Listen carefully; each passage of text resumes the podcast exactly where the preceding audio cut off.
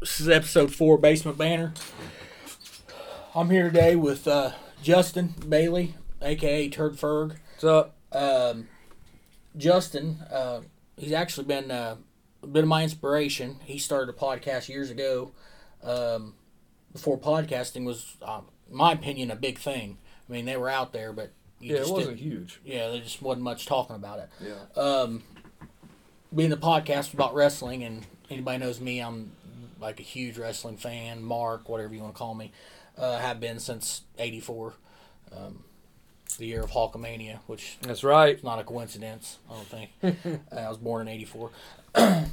uh, Justin's actually done quite a bit. He's got his uh, a current radio show. Uh, he's also... Um, You say, is it like a co-host or what's uh, your... Yeah, co-host with Cronin, Joe Cronin. Joe Cronin. Uh, anybody that uh, enjoys wrestling of any sort, whether it be W W E, T N A, um, A E W, I'm assuming now, uh, Ring of Honor. Um, you guys doing indies, covering indies?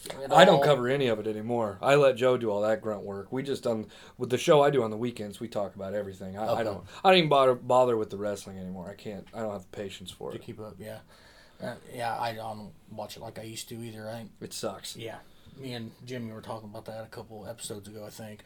Um, so, y- your current thing now is uh, J B Sports Radio. Is that, is that right? Uh, the J B Sports Radio show, yep. And... Um, That you run that live off YouTube, is that correct? Yeah, I run Twitch I run or? it off of YouTube. It but the you know it uploads to Spotify, iTunes, Stitcher, or whatever whatever else is out there. It goes out all over the place. But we go live, uh, two p.m. Uh, Eastern Standard, Monday through Friday.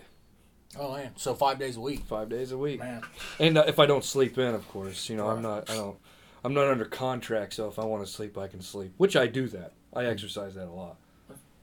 That's the best thing about it, right? Yeah. Uh, so, back when you started the podcast, um, I, I know you actually called me, um, asking about ideas in regards to wrestling and whatnot. Um, it was you and was it Zach? Whit, yep, Zach. Yeah, Zach. It, it's weird how that started because you know me and Zach were we were big fans of uh, Good Mic Work on YouTube. He's a big wrestling dude. Oh, okay. And uh, he's grown. Really big now. He's got like twenty K on the on, on YouTube. But we, we used to love him, mm-hmm. you know. And we always, you know, we always used to, you know, bust each other's balls. Like maybe we should do this, mm-hmm. you know. And we always, you know, messed around with it. One day, Whit, I, Whit has everything. He's got a studio. I was like, why don't we just do it? And we did. And uh, you know, it went well for a little while, but the, it was just a it was a horrible time to start a podcast because. I just had my first kid. They were, you know, trying to get a house and all that stuff. Mm-hmm. So matching up for scheduling and stuff, you know, it just it wasn't in the cards. But when we did do shows, we had a, a heck of a time doing it. It was fun. Mm-hmm. But, you know, and he came back a couple of years ago to do the show with me with um, with what I do now. But, you know, it's scheduling, it just, it sucks. Yeah. If you got a full-time job, you can't do this yeah. uh, on a normal schedule. It's just, mm-hmm. you can't do it. Yeah, and I've I've learned that real quick. Like, I am about as big as a noob as you can be when it comes to this stuff right now. And I have so much admiration for these guys. I watch YouTube every night. Sure. You know, whether it be something historical, you know, somebody ranting, whatever, you know, every night. And just before I thought, oh, no big deal, they're running a camera. And then I go in here and I do it. It's just like this podcast and how long it takes me to do edit an hour-long podcast. A lot of work that... And it's funny because, you know, ninety percent of people are you before you did this. They think, you know, you just turn this mic on and we go. Or... And then we just like, all right, we're done. Upload it. You know, there is a lot of work that goes into it, especially if you want to make it big. Like, I, you know, obviously I want my mm-hmm. show to be big. Right. Uh, but you got to... Dude, you got to put the work into it and you got to put the money into it. And that's mm-hmm. where the trouble comes in. Yeah. Well, I, You know, me and you talked before, and we won't go into detail all that. You know, I, I keep, you know, that stuff private, and just people that I know, you know, and know well. Um, but I saved for a long time to get this. This is crazy, by the way. Set up. This, this is crazy. I, I saw this. I, I So I come down in his basement, and this place is backlit like the friggin' like a theater. Uh, and I looked in there and I was like, is that where we're going to record this show? And we came in here and it was. This is crazy. I would kill somebody to have this type of studio. This is awesome. You know what this is? How come there's not legs on it? Oh, it's drilled into the wall. Yeah. Kirk, we're going to give a shout out to Kirk Fish on that. I, I found this idea on YouTube. This is a the cheapest closet door you can buy from Lowe's. Yeah? Oh, this is a door? Yes. Get out of here. And I sanded it down, got some good paint, painted it up, and we got brackets and we mounted it. Kirk drilled it into the concrete. That's crazy. I don't do well power tools. But yeah, I did all, I'm proud of this. I did every bit of this myself, um, you know, and I cash flowed all of it. This is some serious, so, like, redneck ingenuity here. Yes, hillbilly stuff. You're using doors for tables. Yeah. And then, like, all that stuff I had already, I just repainted it and sanded it and this and that and the other to, you know, to cut costs. And obviously I bought a television and whatnot, but you got to have that. I, I will Stay tell, on. There's going to be people that listen to my show that come and listen to this. And it, it, there are wrestling fans that still listen to it. Because sometimes I'll talk about it, but I won't mm-hmm. talk about anything after, like, the year nineteen ninety-nine. Mm-hmm. But this dude's got so much wrestling stuff in here. Is that Razor right there? Is that Razor? Uh, that's Lex Luger, actually. That tells you how garbage my eyesight is. But is that Luger in W C W? Yes. Okay. That's a Nitro. He's standing underneath the Nitro sign. Yep. Uh, a good friend of mine got me that for Christmas, like, Four years, three or four years ago. Keep in mind, he has about four billion uh, wrestling memorabilia pieces and figures. It's crazy. Like th- I was telling him before we started this, like this is like. I remember Keith said, "Hey, you know, if when we get a house, what do you want your man? Like how big you want to be? What do you want to look like?" I was like, "I want it to look like Will's basement." Like this to me is like the perfect man cave. I can't even begin. He's got a pool. I mean, you got everything. And when it we moved in, it was just carpet and like. Crusty, old white, and chipped off green, ugly, I don't even know what the color green was, paint. And it was paint. Like you redid a crack den. Yeah. Like, the, I mean, it was old, we got it in an auction, and the people that lived here before us were uh, elderly. Right. And I think her husband had passed away, and she was, like, probably eighties, I would guess. Mm-hmm. And my guess is she probably just couldn't get downstairs anymore to... Probably you know, didn't, couldn't work on it. Yeah. But, yeah, I, I mean, I did everything myself. You know, Jonathan helped paint. Jonathan, I shout out to him on the, he designed that background with uh, Affinity. John John did that? Yes. Really? Uh, and he's taught himself everything. So uh, he actually designed Kyle's shirt. This last one looked really good. Um, you so, know, if you add two more B's on that, you got the Breaking Benjamin symbol. True. Yeah, you had the back B and the bottom though, right? B. Yeah. yeah. Yep, the backwards. But... Yeah, it's it's it's weird, like, the evolution of, like, it went from me and Zach doing a show mm-hmm. to me doing the show to me quitting. I walked away for a time. Right. And then, you know, I, I started, well, I did do the stuff with the local places here, like Emerge and yeah. stuff like that. And then I did a show and had a big falling out with the guys from Emerge because I got on there and just, you know, maybe it was not a good decision on my part. Because I'm working for a promotion, mm-hmm. yet I'm also slamming the wrestling business in general for being not kayfabe enough. Yeah. And I may or may not have threw them under the bus a little bit. Mm-hmm. So I probably deserved it, but there's a lot I can't get into about that as well, though. Mm-hmm. Um, and I don't have any ill will towards, you know, Ricky and Donnie and those guys yeah. there. Of course I don't have ill will towards them, but it didn't, you know, there was some bitterness involved. Mm-hmm. But, you know, so it went from that, and then I, I left and... I started doing, you know, I did a political show for a little while, and uh, once I walked away from that, I, I, I started to get burned out, mm-hmm. and I think everybody does. Yep. You got, I got burned out with the wrestling stuff because, for one, it sucks. I can't stand. Some of it's okay, no doubt, mm-hmm. there, but it's not enough for me to dedicate yeah. ten hours a week to cover it. And nothing coming back. I wasn't making the money. Like, I'll give Cronin, who I work with, which you yeah. should subscribe to, by the way, Joe Cronin Show on YouTube. Um, the guy makes a living from it. Mm-hmm. Okay? He makes a living off of doing what he's talking about. You know, I make a living off of my job. I don't like it, right. but I'm still making a living. Right. And so it doesn't matter how horrible the wrestling is for him, which it's it's it's so stupid. This is the problem with it, is the ho- the worse it is, the more attention Joe gets. Because, it, you know, it's, it's like the news. If if the news covered birthday parties from six o'clock to eight o'clock, nobody's going to watch it. Right. But you start covering about infants dying or robberies or right. car wreck. Anything Pe- negative. Anything negative, people are going to tune in. It's no different than Joe doing a show. So, like, he had that that that kind of... Am I too close, by the way, or is it... Oh, you're good, man. Okay. This thing's excellent. Um, he had that security of, like, look, no matter what, I'm making a living off of this, and if it sucks, it sucks. If it doesn't, yay, right? Right. With me, it sucked. And even if it was good, I'm not making any money. And I was doing five shows a week, watching ten hours of rest, and I couldn't. By the end of it, dude, it it would have been like me writing a blog for, like, the New York Knicks.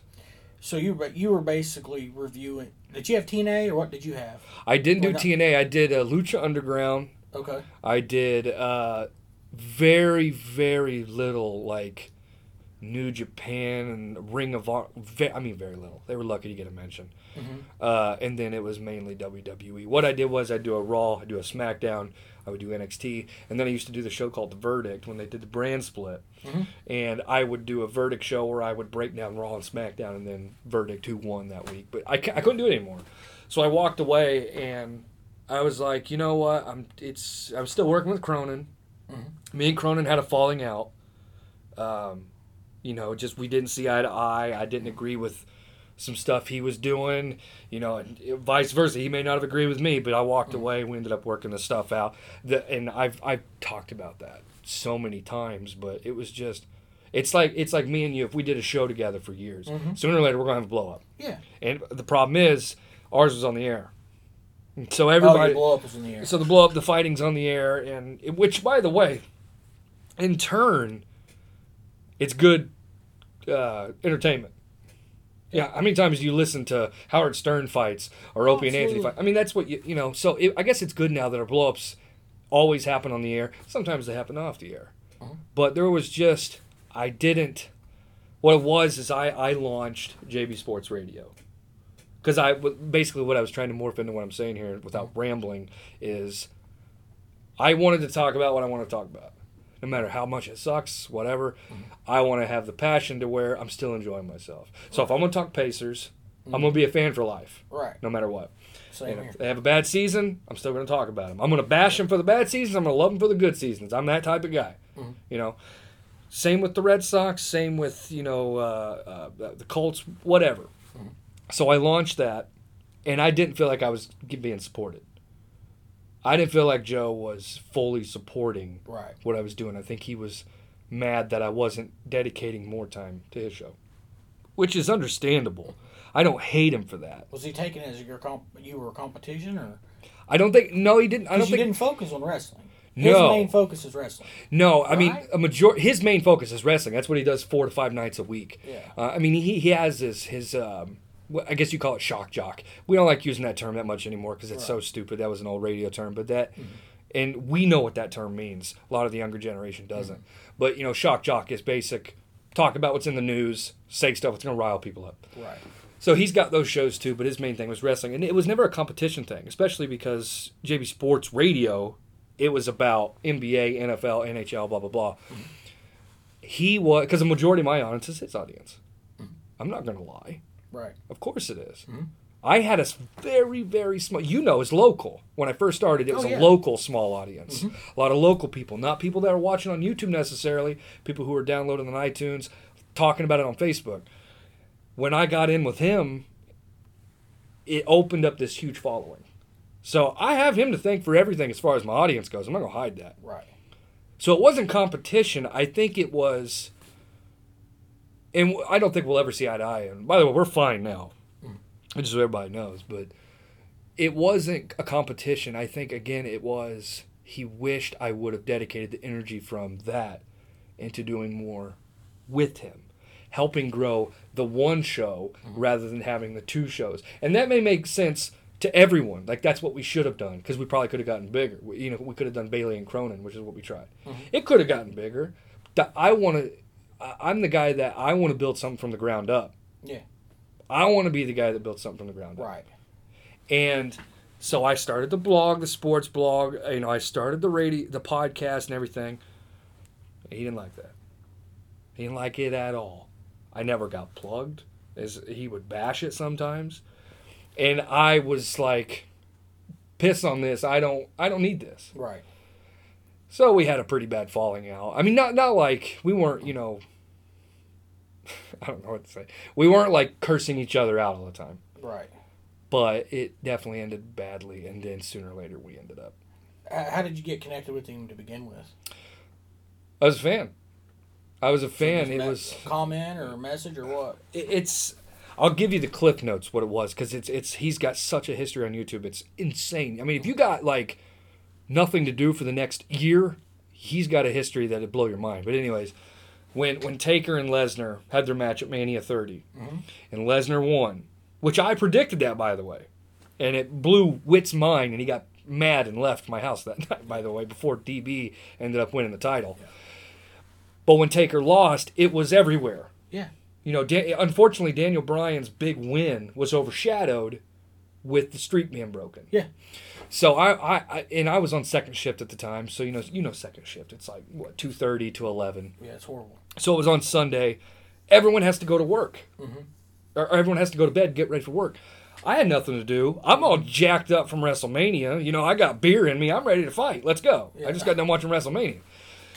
So I go on YouTube, and YouTube was not what it is now in twenty fourteen. Right. But I go on there, and I just wanted to watch the clip of Taker losing, because the network was garbage back then. Oh, yeah. It lagged out. Breaking down every two seconds. I was like, Undertaker loss, Brock Lesnar. I type it in, WrestleMania thirty review, Joe Cronin show. I was like, what is that? I mean, it looked crazy. I type, I, I press on, I was like, dude, this is a radio show. He's talking like Howard Stern, and it's wrestling. Mm. It was it was like it was a dream to me to be able Best to hear. Of both worlds. Yeah, it was it was that shock jock but wrestling talk, and he's talking about what I wanted to hear about. So ever since then I was in on it, and he used to work with a couple of guys who he had a falling out with. They were really they were not good people. Mm. Uh, that was not on Joe, that was on them.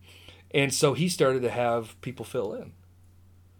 And I told him, I said, hey, you ever I got my own show. I was like, if you ever need somebody to fill in, I'm your guy. Mm-hmm. Wrestling back then. I would have filled in right. for wrestling. And he was like, yeah, cool, man. And I never heard from him again. Because how many people have said, hey, I'll help you out. Right. He probably got a thousand people like that. Mm-hmm. But w- one day, randomly, I get a message on the Facebook. The, the Facebook. I sound like Bret Hart. The Facebook. Uh, I was on Facebook, and he sent me a message to the the the, the Best There Is podcast. Uh, what's that called? The Messenger, but it's for the page. Yeah, yeah. And I didn't see that thing for probably a month. And it was him, and he's like, hey, I just heard your show. It's really good. He's like, you should come on the show sometime. And I was like, sure. And somehow I ended up becoming a producer for the show, where I would call. I talked to all kinds. I got so lucky when he had me be the producer. I talked to Ted DiBiase.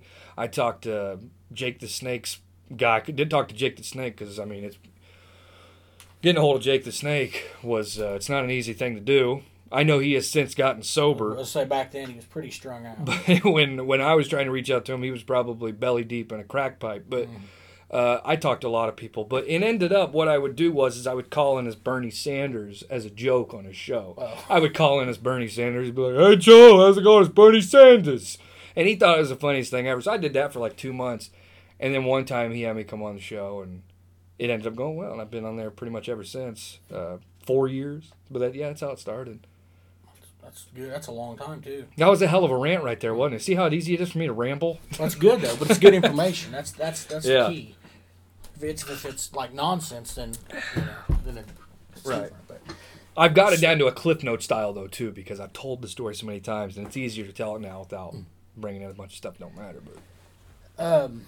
So, when you started the uh, sports radio, which you were, you're running five days a week, yeah, um, do you just cover your favorite teams, or do you cover, just say, like N B A in general a day, M L B a day, N H L a day? How, how how does it work out exactly? I strategically, biasedly cover my own teams.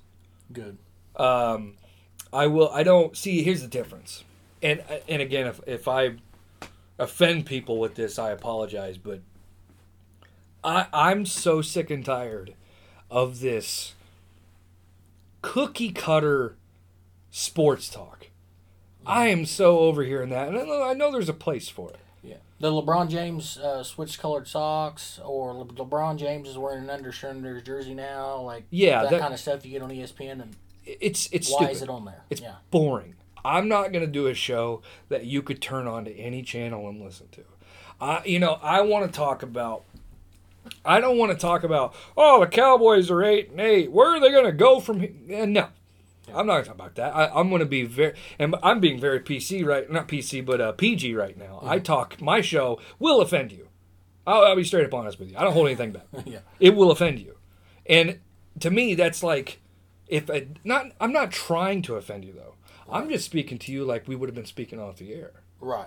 I'm talking to you as if we were shooting on your pool table in there, mm-hmm. talking about the Pacers yeah. or the Colts or the Red Sox, whoever I'm, you know. And I think people appreciate that. Mm-hmm. People have told me they listen to me when I, t- I could talk about Batman the Dark Knight for an hour, and people be like, I couldn't stop listening because you weren't being fake about it. Right. You were talking to me like we were out, you know, grabbing a beer and just talking. Right. So I wanted to take that and to do a radio uh, a radio show about sports like that. Mm-hmm. And so I don't just cover the Sox and the Pacers, the Colts, but I also don't go, you know, the Jets beat the Jags, and then this team beat this team, and blah, blah, blah. Right. No, there are places for that, and it, it ain't mine. Right, that's A M radio type stuff. Yeah. Now, if, you know, Carson Wentz and Dak Prescott have a big, you know, Eagles-Cowboys game, and, mm-hmm. you know, Carson Wentz, he ain't worth the, the toilet paper he's wiping his butt with, mm-hmm. I'm going to go on my show, and I'm going to trash him. Mm-hmm. But I'm going to be, I'm going to go hard. Right. I'm going to come in hot because I don't, there, there, Will, the, the thing is, is there's a thousand sports shows nowadays. Yeah. And they're all the same. You know, the biggest thing that aggravated me, I, I got rid of cable for a long time. But right before I got rid of cable, and I got rid of it again here, but I would typically come home and I would turn on E S P N. And you'd have, like, Pardon the Interruption, which wasn't bad. It was not a bad show. Funny, you know, the Cuban guy, I can't remember his name, but he'd always do, like, a rap song or something. It was always hilarious. Yeah. And stuff.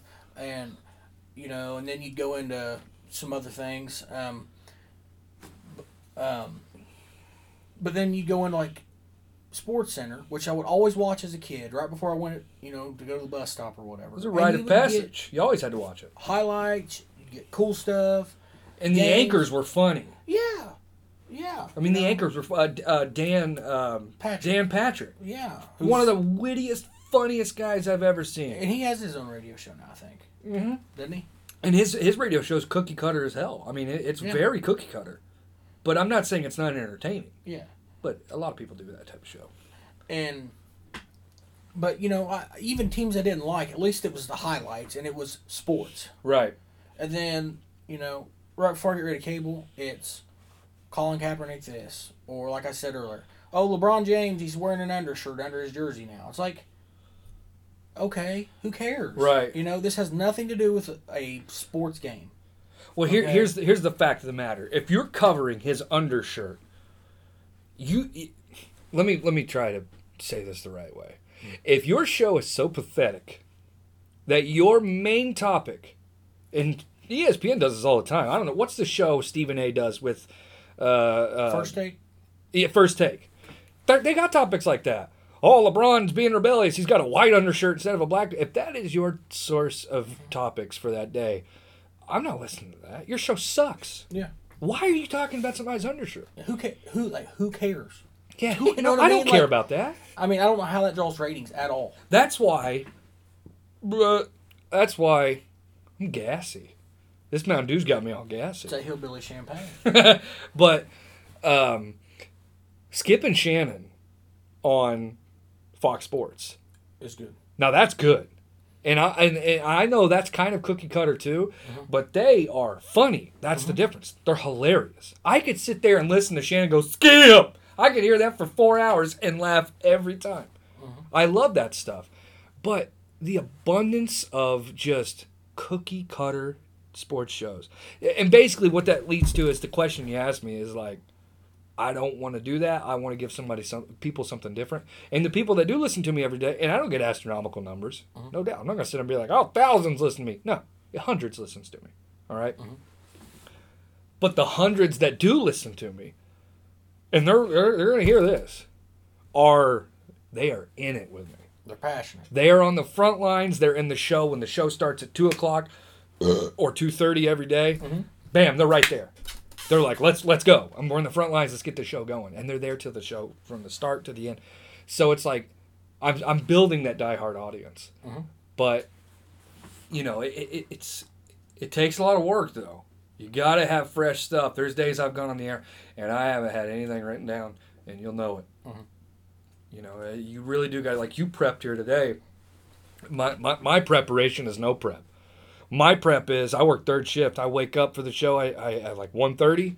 I, I I slam a Sprite, chug a coffee, and I turn it on and I go. And sometimes it really shows. And third shift's hard. Oh, it sucks. I, I, I, yeah, it sucks it ass. I don't. I'm not a fan. I, of it. was yeah. It was no good. I, mean, I didn't mind the work, but I just didn't like the hours. So it's good for it's good. It's convenient for like errands. Yeah. Like during the day. And when you got kids and stuff. Yeah, you know, it, it's like the problem is your lights are on all the time. Mm-hmm. You know, the, it's like it, like on the weekends. You know, if, if I'm up during the night, Keisha's in bed. I wake up.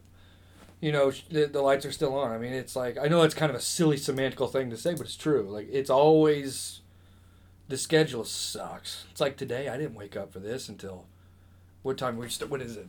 two eighteen. We mm-hmm. started about, I, hell, I don't know. But I woke up today at like eleven. Mm-hmm. You know, she wakes up at like seven with the kids. I mean, the schedule, it's just, it's not fun. You know, it's convenient. I'm not going to say I don't make good money doing my job. I get a, uh, what do they call that? A uh, shift bonus. Mm-hmm. For know, working the odd hours. For working the, for working the off shift.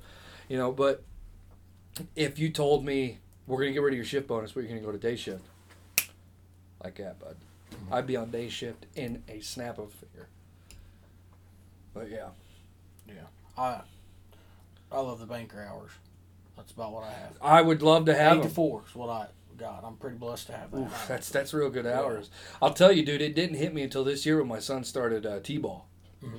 When he started T-ball, I was like, this is why I need to be on day shift. Because, you know, he had T-ball practice or games at, you know, six, seven o'clock. I had to leave for work at eight, and it just was a mess. And I was like, because, you know, I'd be like, the game, you get over it. But I'd be like, hey, we're going here, we're going to eat and go out and do this. And I'm like, I got to go to work, you know. And mm-hmm. it just, it's not fun to be that guy, you know. But, and not to mention, I'm tired all the time. Yep. I, I, I'm such a hypochondriac and an, and an anxious little dummy that I think I just have cancer all the time. Like, I'm one of those weird people. But you know what? As, as scary as it sounds, like, like you, you almost have to be. Like, yeah. I've known people that like, oh, I'm healthy as a horse and this and that and the other, and you go and it's like, boom, something horribly wrong. And it's like, you would never in a million years thought it. And then you got some guy that's like, he looks like, you know, he's a whopper away from death, and he goes in there and there's literally nothing wrong with him. Right. It's like, I don't I don't get it. So. Well, it's like, you know, how do you know? You got, I mean, there's hippies in California putting a stamp on a water bottle like, yeah. hey, this could cause cancer. I'm like, it's water. You know? Right. But it, whatever. I know it's an exaggeration, but it's like, yeah. you know, for instance, I have I had vertigo. Awful. Awful. I thought I had brain cancer. They they they put me in that uh, what what do you call the what's that stuff C T E? Walter Walter White goes into where they do like the the chemo stuff? No, no, but they put him in that tube. Remember, and they the, scan him. Is that the C T? Yeah, yeah, uh, the you know the imaging place or whatever. Yeah. I went in there, dude. I thought I was gonna like die. I was like, I think I was gonna come out and be like, yeah, you you got about twelve minutes to live. Like that's where my brain goes. And they was like, no, you're clear. You got nothing in there. And I was like, well, then what's the problem? It wasn't like, oh, okay, good. No, it's like, whoa, you're not looking hard enough. Obviously, I'm going to die. That's right. me. Yeah. You know, but no, you got vertigo. You got to take a pill. Okay. I'm pretty sure it's brain cancer, but all right, you're yeah. the doctor. Like, you look, and then everything shifts with vertigo. It's not. Yeah. It, not and let me tell you, man, I was in a movie theater when it happened. Ooh. I was watching a horrendous movie called Abraham Lincoln Vampire Hunter. Hunter. Sounds like something I would watch. Not Honey. Abraham Lincoln Vampire Hunter. And it was absolute duty. It was so bad. And it, I'll never forget, there was a scene where Abe Lincoln... It's silly to explain this. Abe Lincoln's hunting vampires, for God's sake. There's a train. It's got silver on it to, to kill the vampires. And the train's moving. And there's a slow motion. Because it was shot in three D. That messed with me too. Oh, man. And they do where they jump from car to car. Mm-hmm. Abe jumps. Some vampire jumps. And it just did that weird like... that bass droppy sound. Yeah. And I remember that happened, and it was like somebody took my head and flipped me ninety degrees. And I was, I was like, I'm dying. I mean, it hit me so quick. And Keish was in there, and my buddy Orrin was in there, who only comes down once a year. And I'm sitting there, and I'm like, I just went full, I mean, just like, ugh. And I'm sitting there smacking Keish. Like, look at me out here, I'm dying. I mean, I couldn't even talk. I thought I was, like, going to die. That's how, again, I don't know how to stay calm. Yeah. But, and I went out there, and I was like, look, Keish, if I die, that, that's me. I'm telling her, like, if I die, I want you to, you know, do this and this and this. And he's like, you're not going to die. Shut up. But, you know, that's what it was. I got all the testing done for her. How the hell did we get on this topic, by the way? I don't know, but I can tell you the probably the most scared I ever was was a few years ago, and I got Bell's palsy. I don't know if you knew that. Really? Yes. I did like, not you know. You know when J R has the Bell's? Bell's palsy. Yeah. And J R, you know, the greatest announcer, wrestling announcer of all time, in my opinion. But, uh, so, like, the day before, the, oddly enough, um, was a birthday party at my mom's for one of the kids. I can't remember who it was. And I had, like, this horrible headache, and, like, I just didn't feel right. And when I walked in, John John goes, there's something wrong with your eye. And I'm like, well, I don't really feel good, but I didn't see anything. My mom's like, oh, there ain't nothing wrong with your eye, whatever. I didn't think anything of it, so I'm, like, chilling on the couch. We do cake, ice cream, whatever. Go home, go to bed. I wake up the next morning. I'm getting ready for work. Didn't really feel bad. And, you know, like, when you brush your teeth and you, like, fill your mo- um, mouth with water to rinse your mouth? Yeah. Well, I filled my... mouth with water, and I went to rinse it, and when I squished the water, it just slung out the side of my mouth. It was like my mouth wouldn't close. It was drooping. Right. Yeah. Well, I'm like, oh, God, I've had a stroke. Right. Oh, yeah, yeah, yeah. You know, it's of like course. One of your symptoms was the... And so, like, I went in to, uh, I don't remember what it was called, Well Connect, I think, because we got, back in the day, we would get free stuff, like free visits, so you get so many free visits or whatever. You, uh-huh. And... when I walked in, like, they grabbed me and take me straight back, which is another sign, like, hey, yo, I'm going to die.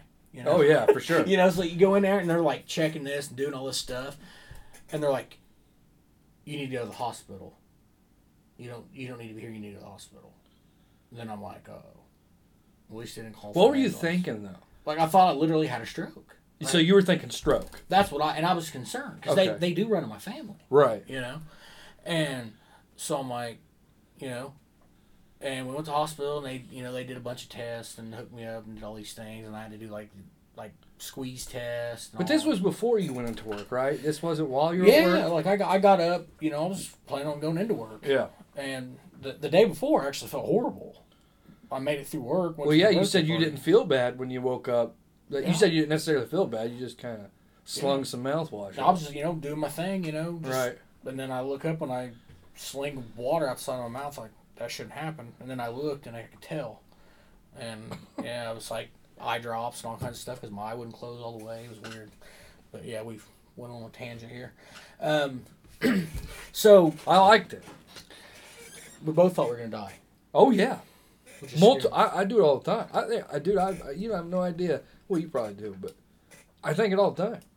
Well, I, I was going to say a second ago, I actually have been diagnosed with generalized anxiety. Mm-hmm. I had to take medicine for it. Yeah. I can't remember what it was called. Like, uh, maybe Klonopin or something like that. Which may have caused the vertigo. It, well, it was before that, though. Oh, was it? Okay. Yeah. But I quit taking the Klonopin because I felt dopey all the time. Yeah. I, I remember I was playing golf one time, and I had taken uh, one of the Klonopins, mm-hmm. and like six hours later, I took another one. And I was on the golf course, and I was like Cheech and Chong flying in the sky mm-hmm. with Lucy. I mean, it, it, I felt so dopey. And I remember telling, I can't remember who I was golfing. I was like, dude, you're going to drive the cart. I, I, I don't feel right. Mm-hmm. Not not a bad feeling. Mm-hmm. Like, it, it, being diagnosed with anxiety, the medicine helped, but I felt it. Like, I felt the dopiness. Yeah. I That's knew I was drugged. Impairment. Exactly. I, I felt impaired. I wasn't like, oh, my God, give me the hospital. It was just like, I know that I'm not normal right now. Mm-hmm. Like, get me home. I got to sleep. So I haven't taken it since. And I've learned to back off. Mm-hmm. If I feel a certain way, like um, there'll be times at work where I'll start to get anxious. Mm-hmm. And I'll tell myself, quit being, you know, quit being a pussy. You're going to be fine. Mm-hmm. And, you know, ten minutes later, I'm fine. I've learned to deal with it without being medicated, you know, essentially. Mm-hmm. Like a meditation. Yeah, it, it's uh, that's your what own Keith, sort of meditation. That's what Keith says. She says it's kind of a uh, she. She says it's kind of a meditation in a sense, with like instead of you know racing back and forth mm-hmm. and be like oh, this is happening this time. Instead, I just kind of sit there. And one thing I do is I do this. I know it's radio, but I got my hands on my neck where I just kind of like focus, mm-hmm. and I do that. And I'm fine. It, so it just goes to show you, like, you can... And I'm not saying some people don't need medicine. Right. God, I'm not oh, saying yeah, that. Some people definitely do. I've you know, seen... There's there's a, there's an issue with mental illness in this country. We were talking about this slightly before. And it needs to we need to worry about it. And we need to focus on people like that. Mm-hmm. But there is a way to do it without medication. So I guess basically what I'm saying is I'm yeah. kind of a... Uh, Which is where counseling and stuff like that comes into play. Sure. I'm such on the low end of anxiety that I can medicate it myself. Mm-hmm. But there are some people that can't. I'm not saying every person. Right. If you just hold on to your neck and be like, everything's going to be okay. Like a spe- be- it's a spectrum. Sure. And I'm on the low, low, low end of it. Mm-hmm. But it is there. Yeah. Obviously. But anyways, sorry. We, we went on a tangent. Then you tried to abort it, and then I went back into it. That's still a good tangent. um, so... The one thing that we I have to ask is the Strut and Turkeys, are are they still performing? No, the Strut and Turkeys are strutting no longer. Uh, the st- the turkeys are still friends. They they gobble from time to time. Uh, that sounded weird, but uh, we we play. But we I think we did a show. The one of Ziggy's, right? Yeah, he he actually does. Zach does a lot now. He plays out at Saraland. Uh, yeah, he does. So well, he he plays with his cousin. Uh. I think it's his cousin. It's his niece or his cousin, or not his niece, but his nephew or his cousin, one of the two, uh, from uh, you know from up north, and uh, they do like Saraland, they do uh, Ziggy's and stuff like that. But um, I did a show with them. I want to say like six months ago at Ziggy's, mm-hmm. and that was the last time I do it. I just did. We don't meet. We don't match up. Schedules it don't work. Well, I was gonna say between third shift and doing. Rated the show five days a week. I don't know how you'd have time to practice. And... I don't. I don't even, dude. I went the other day to uh, to get my brother a Christmas gift mm-hmm. from Guitar from Guitar City. Mm-hmm. I got him a pack of picks, and I bought a pack for myself, which I, I don't even know why, but I, but I did, and I busted the picks open, and I played the guitar. Mm-hmm. First time I played guitar in probably five months. I just don't have time for it anymore. And one of the big reasons is. Uh, With the, the scheduling with the Strut and Turkeys thing is like, you know, we go on stage at eight. I got to leave for work at eight. You know, you get off mm-hmm. stage at ten. I'm already clocked in, you know. So it's right. like, it just doesn't work out. I have to take a vacation day every time. And the thing is, the money I would make from the show isn't as much as I would make from the night at work. Yeah. You know, so I would have to take a vacation day, get paid for the vacation day, and then make. Whatever money make there. Whatever we make, which is nothing extravagant, but it's so. Who who came up with the uh, the name Strut and Turkeys? That's a good question. I think we were just joking around. I, why, I, it's a really good question because I don't even think we know. I can't remember if Whit came up. For, I came up with the Facebook page, but I can't remember if I put the Strut and Turkey. We probably were joking, mm-hmm. honestly. Yeah. Uh, I, I I still to this day remember Zach had a band and they didn't know what to call him. And we they were going to play at the Crump, like, two weeks out. And he called his band Feesback Fantasia. Horrible. After, I mean, it was hor- it was a horrible name. I don't even talk. I don't even like talking down but about that. That's horrible. I mean, it, it was so bad. It's like, but it was an inside joke with one of our teachers that we grew up with. Oh, okay. Feesback. Yeah. And we used to always, you know, mess around out in the garage. And, like, I was always on drums. He was always on guitar. But uh-huh. occasionally we would flip instruments. Uh-huh. And we'd call ourselves, like, Feesback Fantasia or something. Uh-huh. Just joke around. And one day he, I was like, look, because I wasn't in their band. Mm-hmm. He wasn't in ours anymore. We were doing separate, but we were playing the same shows. It wasn't like a beef or something. Mm-hmm. I said, I need a name. We got to make a flyer. I need a name. He's like, put beast back Fantasia on there. I was like, you've got to be kidding me. He's like, no, nah, it'll be all right, right? I was like, whatever. I put it in, and they stuck with it for a good while. But, again, that goes back to that was probably how the Stratton Turkeys came about. Just a random. Oh, yeah. Somebody was just probably like, hey, Stratton Turkeys. And then.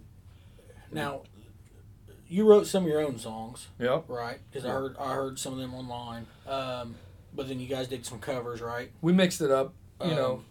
You know, thirty percent originals, like, you know, seventy percent covers. Yeah. Um, and it was acoustic, right? Or yeah, right? the the turkeys were acoustic. Yeah. So, what was you, some of your guys' favorite songs to cover? Um, it, me and Whit, we have this weird, I have my style, he has his style, but we also have a middle ground that we both agree on. Mm-hmm. He does more... He's not here, so it's hard for me to say this without him defending himself because I don't want to misrepresent him. But he's more of that um, maybe classical style. Like uh, he does like, uh, I'm so stupid.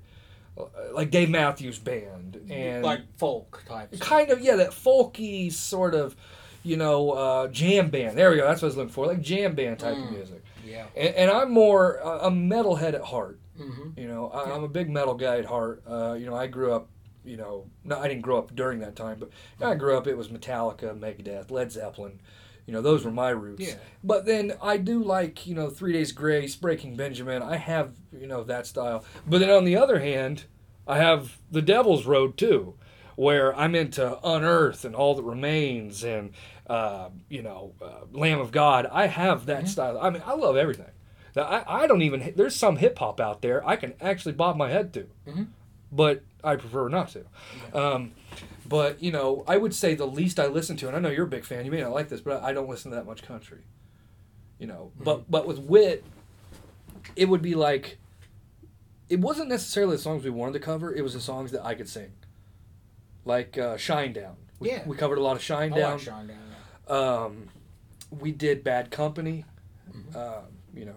The, the band and the song. Mm-hmm. Uh, I'm just, tr- we did, but but at the same time, you know, we, we would go from Bad Company to, you know, uh, The Crow and the Butterfly, and then bam, we would play Midnight Rider by the Allman Brothers. Mm-hmm. So we had Which a good... makes me think of... The Devil's, Devil's Rejects. Rejects. Every that's, single time. That's what me and him think of, too. Um, but it was it, it was a good mix, though, mm-hmm. because there was something for everybody. Right. You had, you know, the old bags in the back. You know, we play Bad Company, and they're like, oh, yeah, yeah. They start clapping. Mm-hmm. And then you have the more, we'll say, thirty-year-olds, maybe early forties. You play maybe a Dave Matthews song or something. You're like, yeah, I know that song. Mm-hmm. And then you could target that sort of twenties with Shinedown and, mm. and uh, uh, Breaking Benjamin.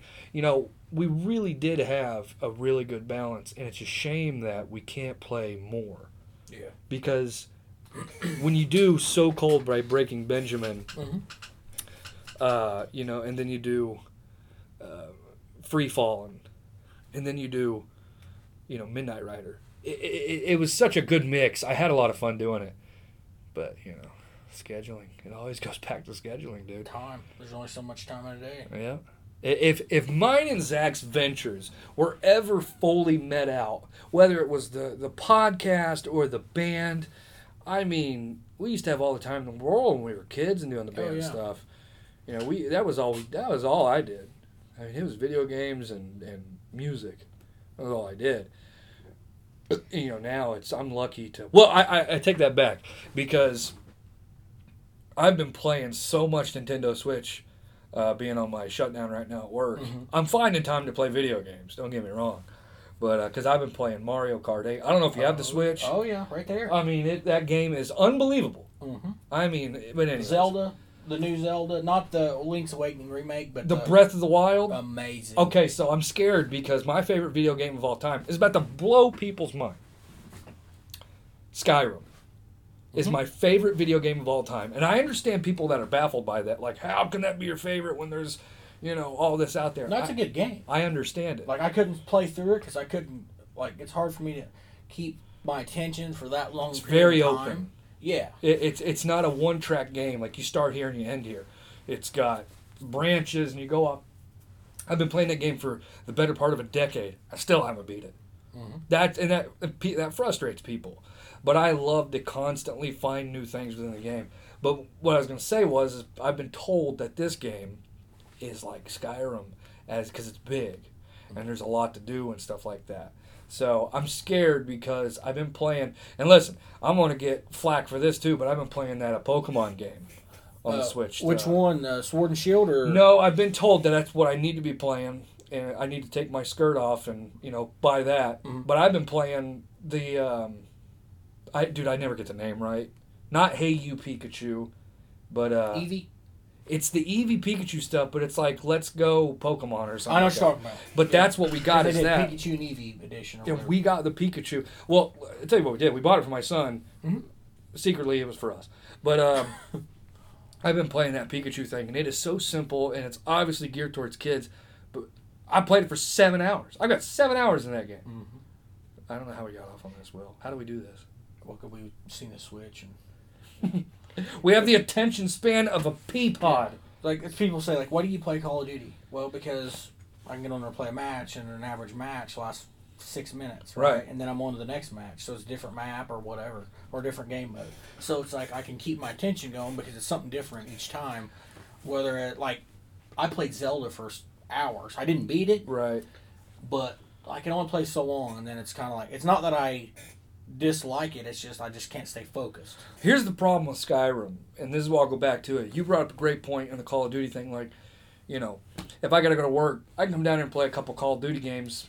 Done. I'm out. You know, in the car, I'm at work. Yeah. Skyrim, you start the game, it's like a half hour, forty-five minutes till you even get going. Like, you gotta, and I won't bore people to death with the facts. I mean, you gotta empty your bags, you gotta have your gear, you gotta have all this stuff, you know, and, and that's the beauty of games like Call of Duty, and even the, even the, uh, Mario Kart. Mario Kart. You can bang one, if, you, if you're on two hundred c c, you can bang three or four races out like that. Mm-hmm. But Smash Brothers, stuff like that. We got that too. We got four games. We got the, the thing I just said, the, the I don't, whatever, Pokemon, the Pokemon one. And I got the Breath of the Wild, Mario Kart eight, which is what I played the most because the game's mm-hmm. unbelievable. And then what you just said, uh, Super Smash Brothers. Super Smash Brothers frustrated me. I played it the other day, and it's so busy. There's a lot going on. Yeah. Why? I don't know. It's so competitive. Like, they esport, like, Smash Brothers. I get that. But it's like, when I played Smash Brothers on sixty-four, it was so cookie-cutter and simple, it was addictive. Mm-hmm. This game, me, I was playing my, my brother-in-law, on a couple a couple nights ago. We were playing Super Smash Bros. He got it for Gavin. I was like, pop that in. We're going to fight each other. And we popped in, and we were just flying everywhere. I'm like, why are we not fighting? Like, I, I don't get it. And it's hard because it zooms out, too. Yeah, it zooms out. You're like this big, you know, and I'm just like, are we going to fight or not? And I was like, this right here is why Mortal Kombat's the greatest fighting game of all time. It's just, yeah. It's so simple, and, you know, yeah. But we could talk about video games for days. Days upon days. So I, I've got to ask you, top five movies of all time, favorite. You know what? You actually said this before we went on the air, and me, like the dope that I am, didn't even think to, to prep beforehand. Uh, it, it's you're gonna have to help me here because if there if there because if you don't, there'll be silence where I'm thinking. Because I because I can tell you, I'll tell you my five. Please, because I may agree with you. Okay. So from worst to first, or just in do they have to be in order? I I won't say they have to be in a specific order. But I will say my number one favorite movie of all time, people think I'm crazy, The Dark Knight. I don't think people think you're crazy. I think it's pretty common. I mean, that that movie was, what, three hours long? It was, and I sat there, and it was like it was fifteen minutes. Like, yeah. I was so into it. And you're hypnotized every time Ledger's on screen. Absolutely. Hypnotized. What's he going to do? Right. What's he going to do? He's so nothing, back and forth. Will, nothing will ever... ever be the same. And I had this conversation too, not to derail us here. We had this as a top, dude, I'm burning up. Why do I have my jacket on? I've been here for two hours and I got my jacket on. Um, but we had the discussion of what movies have you watched that you'll never experience it like you did the first time? Mm-hmm. And that was one of the most, obviously Fight Club was on there. Because mm-hmm. Fight Club is just, that's pretty much meant to be watched once. Right. But The Dark Knight will never be the same because we saw it in the theater. I, I, I've told this story, too. I bought tickets for me and Keisha on a movie night, and I surprised her with tickets to The Dark Knight, a chick, to a Batman movie. She got mad at me, and she was like, I'm not going to watch Batman. That was for you, and you know it. And I was like, shut up. Get it at the air, it'll be fine. She loved it. She was blown away by the movie. We saw it like three other times. But my point is, when you're in the theater, you'll never forget the first time. Whether it's the bank robbery scene in the beginning, and he pulls his mask off, and you'll never forget that. Whether it's the, the mafia meeting in the back of the kitchen, yeah. the party. With the pencil. Uh, you, yeah, and he just smashes that dude right through it. You just don't, you'll never forget the first time you saw it. I'm not saying it diminishes the replay value, but the way you felt mm-hmm. when he came on screen that first time, yeah, it's pretty hypnotizing. So that's your like number. That's the the, the it's that's way my, up there. That's my favorite movie. Okay, of all time. How many times would you say you've seen it? Legitimately, probably at least ten, fifteen times. That's yeah, that sounds about. That's right. A long movie. Yeah, it's a long movie. Well, see, here's the thing. People, like, I, I love when people say, what's your favorite movie? You say your favorite movie. How many times have you seen it? You say ten times. Like, that's not that many. Do you, people, like, do you realize how many times that really is?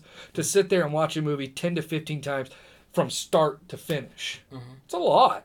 Yeah. I don't, see, I don't understand, and this may be in your top five, and I apologize if I ruin the surprise here.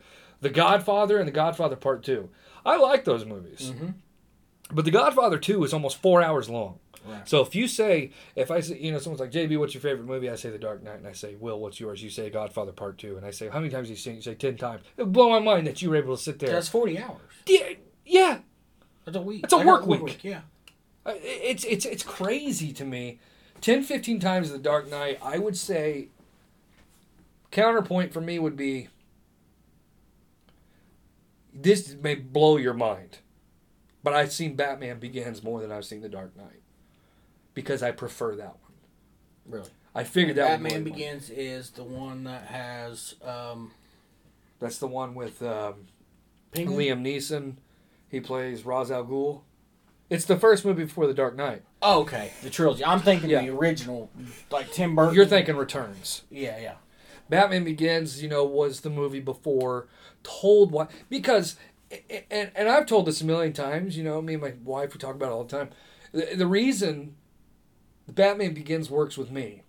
Not only because I'll never forget the early days of like the internet, not the early days of the internet, but like mm-hmm. forum boards and stuff. And they're like, guess who the villains are going to be? And I'm like, who's it going to be? You know, I get on there, I look, and they say, Ra's al Ghul and the Scarecrow. I'm like, what? Right. What the hell are they doing that for? Ra's al Ghul. And I knew who they were. Mm-hmm. They were like B plus players. Yeah, you're not talking Penguin, Joker, Riddler, you know. Catwoman, Catwoman. Uh, uh, Two-Face. I'm like, yeah. But you see, that was the beauty of it. That we weren't ready for. Because mm-hmm. Christopher Nolan is a genius. Yep. So I'm like, okay, I'm going to go watch it, obviously, with, you know, buddies in high school and stuff. We go and see this movie, and this is what I was going to say. We go and see it.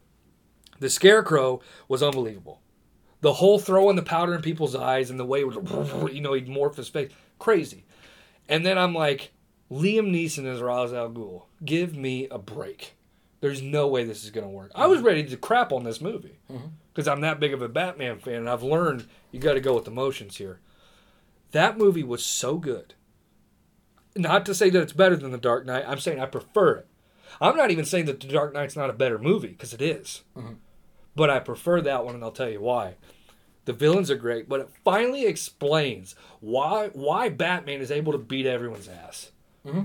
It's not just some rich boy who took a taekwondo class and he's able to beat right. everyone in every situation. Yeah. It told you why he is the way he is, why he's able to be smarter than everybody else, because he went through, you know, the, the, the... What do they call it in the movie? It's different than the, the comic book. The League of Assassins. Yeah. I think in the comics it's the League of Shadows, vice versa. So they told that story. And and that's why I think that movie was so special to me, because they finally discussed that. That whole series. Like, yeah. You know. The Dark Knight Rises gets a bad a bad uh, rep, but that movie is... Yeah, Bane was... Tom Hardy was yeah. a, a, a boulder in that movie. Mm-hmm. I mean, he they say he's like five foot six or something like that, so they had to put stilts on him, which he's is funny because I'm not tall, I'm not tall either. I'm five nine. Mm-hmm. But... Uh, But if you look at him in that movie... He's like a bulldog. Bro. Oh, he's a brick wall. But yeah, the whole the whole trilogy. So, okay, sorry I did that. What's your other f- four? And people want to say I'm crazy because it's kind of the same thing. But the new Joker movie... I'm, I'm not hating on that. Dude. It's unbelievable. It was And from my perspective, seeing it, you know, I, I, I study, like, people, I, I study psychology. Like, I'm not, I don't go to college for it or anything like that, but I read on that stuff. I right. watch any documentary I can find on something, on somebody that's got, whether it be a serial killer, whether it be whatever, you know, I try to understand how the mind works. Yeah. And then watching that movie from the start. It'll change you. This was not a, oh, you know, explosions and blowing up and, you know, fighting and throwing stuff. Right. And, you know, you know what I mean? Like a typical superhero movie. This was not. This was a... This was a slow burner. This was a drama. Yeah. This was this slow meltdown that I seen from the start. Yep. Which you kind of knew. I mean, obviously, the Joker's been around since the sixties, right? With Cesar Romero. Well, yeah, I mean... And, and, and he was a crazy clown, right? I mean, he's been around since, you know, nineteen thirty-nine, basically. True, the comic the lore, comics, yeah. But he's been on film but since on the sixties. Yeah. yeah. And so you knew he was crazy. Right. But why is he crazy? Exactly. And it showed it. For and the first me, time. Yeah. On film. Right. And, you know, Joaquin Phoenix is an excellent actor. He did Johnny Cash, he was excellent, you know, and, and other movies. And I Signs. Think, yeah. A lot of people didn't like Signs. I liked that movie, and he was really good in that. And Mark Wahlberg was in that too, wasn't he? No, that was uh, uh, Mel Gibson. Okay. Mel Gibson. And then, but, you know, thinking, you know, back to that movie, you know, the way he acted, and I think he might be a little crazy legitimately. Oh, yeah. So I think, you know, that he was acting, obviously, right. because, you know, he acted as Johnny Cash. He, he acted as Joker, but I think it might have been a little easier for him because I think he is... He's a bit of a whack job. Yeah. I mean, I remember he went on that show and he said he was going to be a rapper. He was like dead serious. Well, know. yeah, that turned out to be like a... A, a joke? It turned out well, to be... It was a, an independent film that was being made. Oh. And they were just trying to make it legitimate, which was brilliant. Well, hilarious. Oh. He, like, he looked like he was dead serious. Like, there was oh, no facial... Dave like, Letterman, his reaction... Is, I've seen that probably... A thousand times. I love how mad Letterman got, but he was mad. Yeah. He's like, I'll come on. He goes, he goes, I'll come on your show and chew gum. Because remember, he was chewing yeah. gum the whole time. He takes the gum out and he puts it under the table. Yeah. Oh, it was crazy. All right, so you got the Joker, the Joker, the Dark Knight. You know, both, the Dark Knight and things. Joker. Yeah.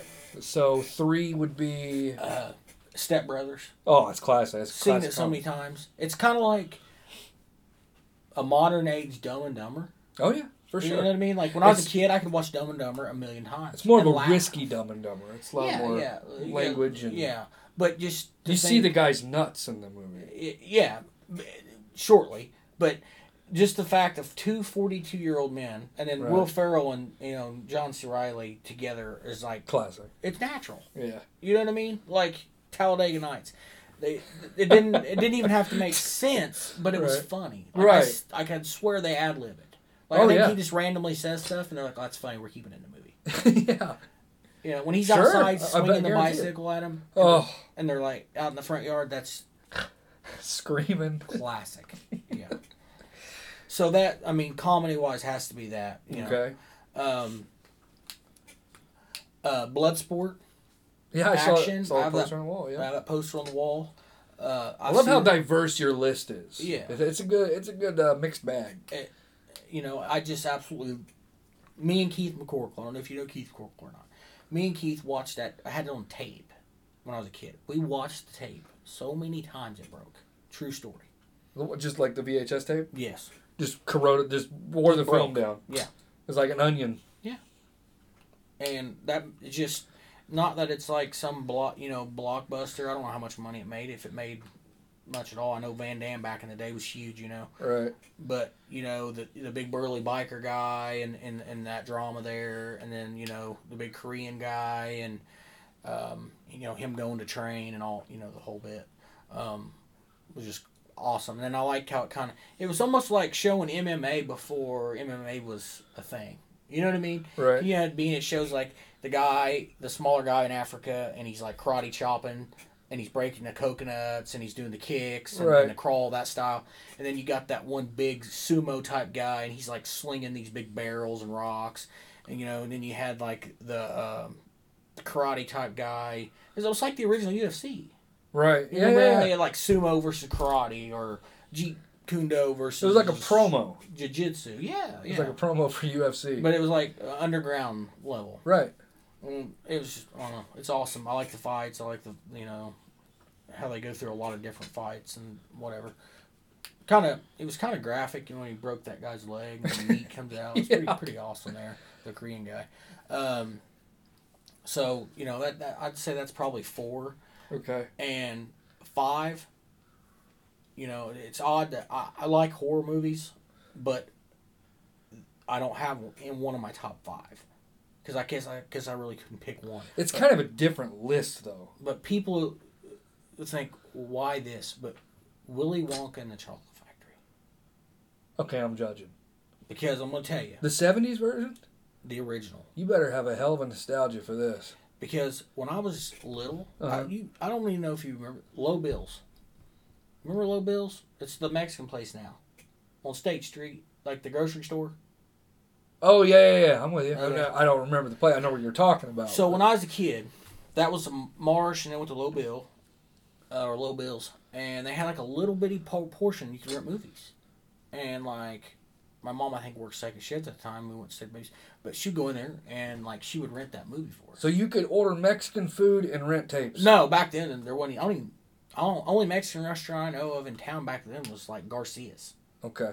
You know? I was going like, to say, that would be weird. I need like uh, yeah, some enchiladas and I need the, Spawn. Now it's a Mexican restaurant slash Mexican grocery store. Right. But before, it was Low Bills. Didn't they get busted for gambling or something like that? No, that was a place. Sports betting or something? Central, I think. Oh, okay. I don't remember exactly what it was. Um, I don't know if it was a grocery or if it was like a... I don't know what it was. It was something. But, uh, yeah, that, that movie, and um, if you do the, like, re- research and you watch, like, the documentary on it stuff, like the reactions and stuff, mm-hmm. a lot of that was a legitimate reaction. Those kids and the, them people did not know... Like, when they first see it, they're like, like their faces. They didn't know. Hmm. And to put all that together as well as they did at that time frame. Right. And it's and it's one of those movies that every time it's on T V. You watch it. I turn it on. Every time. Huh. And. You're not a Charlie and the Chocolate Factory guy? No, I liked it. Did you? I, I'm a Tim Burton fan. Okay. You know, Edward Scissorhands. Um, you know, Batman? Beetlejuice, Batman, you know, love Beetlejuice, watched it all the time when I was a kid. Um, what else? You know, Corpse's Bride, you know, um, Nightmare Before Christmas? Yeah, Nightmare Before Christmas. I had all those, still do, I think. You know, I had never seen that movie till about this October. What, Nightmare Before Christmas? My daughter's obsessed with it. It's weird. It's but very it weird. Your interest. Yeah, it was, I, I finally saw it and I was like, okay, I, I, I don't let me let me I don't get why it took the world by storm later, because mm-hmm. you know it hit its wave later. Mm-hmm. It was still popular in the nineties, but the way it took over pop culture, I get why that happened because it was so easily like the the, the gothic sort of uh, trendy thing to do. But and it was a musical. And it, yeah, but it's like, and if there's people out there that don't like this, I'm just basically saying.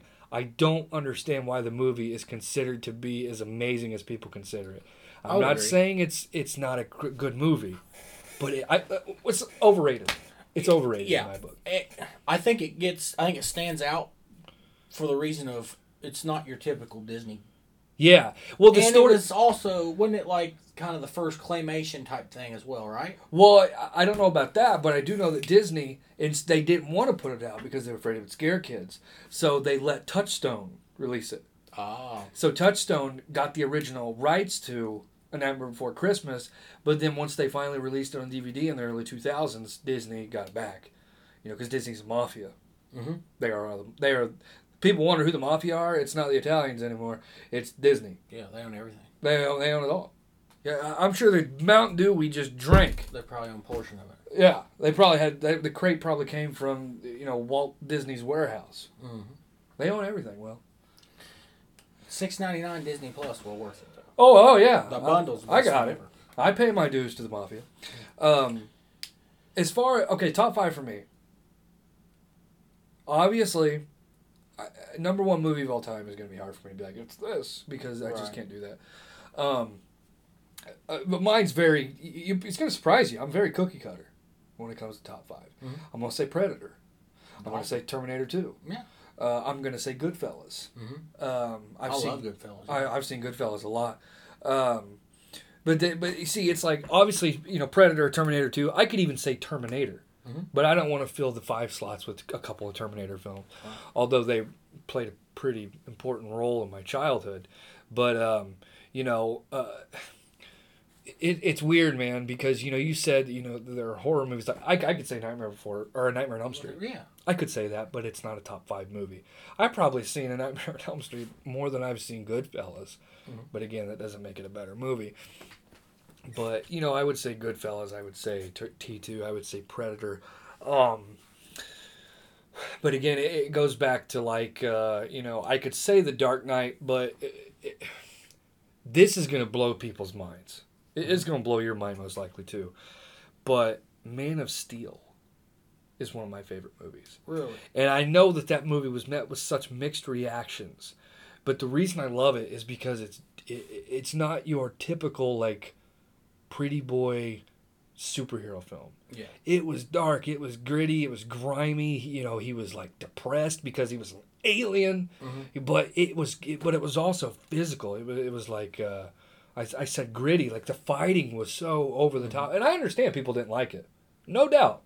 Yeah, there are going to be people that prefer Christopher Reeves.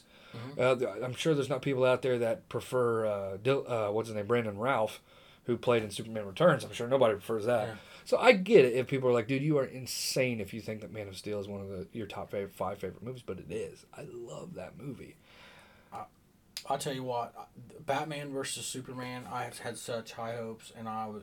I could not sit through the whole thing. You know, I, I'm glad you brought that up because I am, uh, uh, my fans that listen to the show, uh, we do a lot of superhero movie talk. I am uh, a big, um, Marvel sucks. Let me just come out and say it. Mm-hmm. Marvel sucks. And then, by the way, mm-hmm. forget my top five. We're done with that because we just got into this. It's over. This is what the show will end on here in a few minutes. I guarantee Marvel sucks. I don't care how much money they make. Mm-hmm. I don't care how many comics they sell. The they they suck. All right? I'm going to go off on a rant. I'm just warning you. I hate them. I hate everything about it. Let, it to an extent. Let me tell you what's good about Marvel. Spider-Man sucks. It's one of the worst superheroes of all time. Mm-hmm. He's stupid. Mm-hmm. Okay?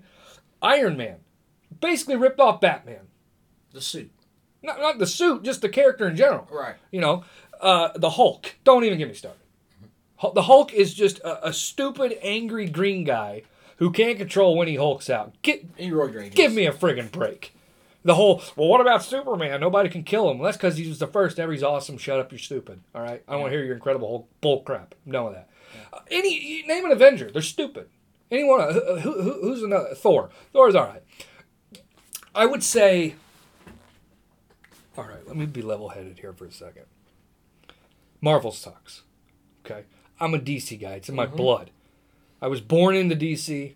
I will die with D C. My fans call me the shield bearer of D C. Mm-hmm. I will defend them around every corner. The only good thing about Marvel, the only good thing about it is X-Men. That's the only thing that they have that I actually enjoy. There, yeah, I I will agree with that. The X-Men movies were excellent. Um, Will? I can't really name a bad X-Men movie. The cartoon. Oh, the cartoon awesome. is, is a classic. The, some of those nineties superhero cartoons, you know, uh, the animated series for Batman, Man, Batman awesome. Beyond, yeah. X-Men, all that stuff. Even Teen Titans was unbelievable. But, like, and I know people that are listening to this that hear me are laughing right now because I've done this a thousand times. But I'm passionate about it. And because I'm a nerd, for one. I'm a big nerd. Mm-hmm. No, no doubt. There's no mystery there. The Avengers spanned, what, twenty-six, twenty, thirty movies, thirty thousand, however many movies they made. I bet they had three good ones. And I, I, I know you're disagreeing with me. You're just not saying it. No, no. I honestly, I have not seen all You don't prefer Avengers. Marvel? I have, no. Okay, never mind. I, I take mean, that back then. Batman is... He's king. If you go down there and look at my, what I have left of Blu-rays, I promise you, I have the X-Men collection, uh-huh. which actually came with my Xbox One. That she bought me for Christmas like two, three years ago. Yeah. Because, you know, I was like a four K Blu-ray player in it or whatever. Which, I like the X-Men movies anyways. Like, we, we, well, they're awesome. Yeah. But you'll see the original Batmans. I have the original series of Batman from the sixties. Right. You know, I've got all of the Dark Knight, you know, Batman Begins, all, Batman, you know, Dark Knight Rises, all that. You know, I have all those. Uh-huh. I even have Batman versus Superman, and I don't even like it. But you won't see me with a bunch of... I'll fix that. Don't worry. You don't like it. I'll fix that. I'll get you to come around on it. And Wonder Woman coming out, that, you know... Did you watch I, I did Wonder Woman? I watch Wonder Woman. You got to uh, watch Wonder we, Woman. We do have that. Uh, Nikki really enjoyed it. Um, you got to watch. It's unbelievable. Yeah. It's probably... It, it's arguably... See, my favorite is Man of Steel out of the D C, mm-hmm. E U, whatever they're calling it. Wonder Woman is second. Okay? And let, uh, here's what I'm going to say. Out of all those Marvel movies they made, and I don't, people, they they are so ready to, you know, uh, completely just suck up to everything Marvel puts out, mm-hmm. right? You'll hear Marvel fans go, they never released a bad movie. D- shut up. Ant-Man wasn't that a Marvel movie? Ant-Man was horrendous. Ant-Man and the Wasp, trash. Uh, here's what I was going to say. There's a handful of those movies that are good. Captain America, the first one, and Winter Soldier. Winter Soldier is the best movie out of all those movies, out of all those Marvel films. And, and whether people agree with that or not, I, I don't care. Mm-hmm. But th- those Ant-Mans, uh, uh, the Thor movies, that Thor Ragnarok movie mm-hmm. made me want to puke. I don't know why. It just, it sucked. Never I didn't like it. it. It was puke-inducing. I couldn't stand it. The Dark World Thor was... T- I'm not going to go through every movie. I'm just saying. It sucks. I don't like it. Now, D C, we have like eight movies. Man of Steel was awesome. You didn't like B V S. I loved B V S. Wonder Woman was awesome. Did you watch Aquaman? No. You got to watch Aquaman. Aquaman. I do have it, though. You got to watch it. Suicide Squad gets railroaded. It's not as good as what it should have been, but I liked it. I loved it. I, lo- I really did. Uh, and then Shazam. I don't know if you saw Shazam. No, I didn't see it. You got to watch that one. It, it's it's all the D C movies are dark. And you want to know why I don't like Marvel? And I'll tell you. Because it's for friggin' kids. Marvel movies are for kids, mm-hmm. except for X-Men. Those X-Men movies were geared towards touch, were geared to, uh, towards such a different demographic. All these Marvel movies, it's like, yay, Spider-Man! Yay, spinning webs! This guy's gonna die. Oh, he's back. This guy's gonna die. And listen, I know in game they killed off Tony Stark. Good, whatever. Don't care. All right? You killed one person off. One! Mm-hmm. You, you gotta not be afraid to kill people. That's why you, people loved Game of Thrones until the last season. Mm-hmm. You'd be in f- season five, episode two, and they kill off a main character. Walking Dead. Walking Dead. You gotta keep people on their toes. But even the Walking Dead's getting bad. Where like it's either gotta be the season premiere or the season finale mm-hmm. or the mid-season finale. That's when the stuff goes down. Yeah. Keep people on their toes. D C's not afraid to do that. They're not afraid to kill people. Mm-hmm. Like they're not afraid to literally kill people. Yeah. Like not the superheroes themselves. Right. But just in the show, there's people getting killed and stuff. And, and, you know, in these Marvel movies, oh, this Avengers, Infinity War, horse crap that they came out with. They're like, Spider-Man's dead. It's like, shut up, stupid. All right? They're going to bring him back in the next movie. Right. You really think they're going to sit there and let a bunch of five-year-olds cry over Spider-Man? They're going to bring him back and like, oh, the Black Panther's dead. You know, it's like, it's like no, it's... shut your mouth. Yeah. All right? Bang your head up against the wall because you're already stupid. Mm. It's not going to do any more damage. Yeah. And they... Yeah, I. It's geared towards children, Will. That's that's like it, it's that's why it does so well. People say, "Well, J B, how come Marvel makes so much more money than D C does?" Geared towards children. Yeah. You can't compete with it. You can't compete as a Batman versus Superman is one of the darkest superhero movies you're ever gonna see. That movie wasn't gonna do well up against Avengers. Right. Or you could walk in there with a juice box and a friggin', you know, bag of carrots and walk out like a hummingbird. No, that's stupid.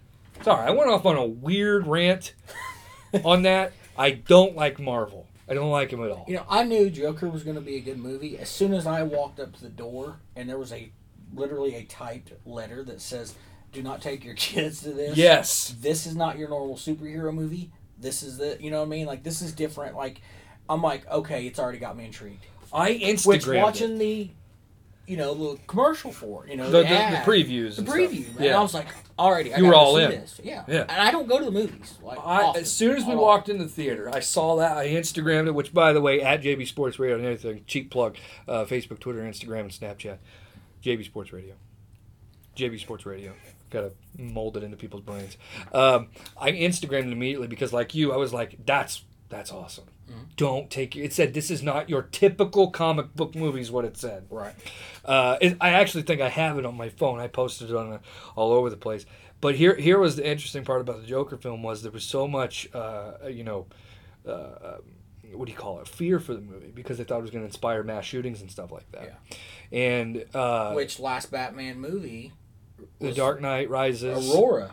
The Aurora shooting, which has been falsely reported, that he was a Joker fanatic. That he dressed up as the Joker. There was the he he said, "I am the Joker," or something like that, some weird press conference. Mm-hmm. But people were like, he was wearing Joker makeup and he was dressed up in a purple suit. It's like, no, he wasn't, dummy. No, he His hair was dyed red. Yeah, it was like an orange. Yeah, that, that was it. Now, granted, I'm not those victims. I have much sympathy for the right. families. I'm not trying to denigrate right. anything that happened. God bless those families, and I hope that they're able to get mm-hmm. through whatever they have, you know, in front of them. But I don't like misrepresentation in the media, and unfortunately we got a lot of that nowadays, but we're not going to do that. Um, but there was a lot of mass shooting scare with this because there was, like, some stuff surfacing online. And whether you weren't scared or not, I did go in there with a little bit of anxiousness, like, I hope something doesn't happen. Mm-hmm. And that kind of added to the movie. Mm-hmm. The movie did a billion dollars. Oh, yeah. It was like the, one of the top grossing movies. It year. is the highest grossing, it is the highest profiting comic book film in history. That's awesome. I've reported on this film on my show every day. Trust me, the fans are over it. But, like, it, it had, I think, a hundred... seventy-five to one hundred twenty-five million dollars budget, maybe even lower than that. Mm-hmm. And it did one point one billion dollars. Doctor Evil style, billion dollars. That's but awesome. Think about that for a second. Mm-hmm. That movie was never supposed to do that. No. Never.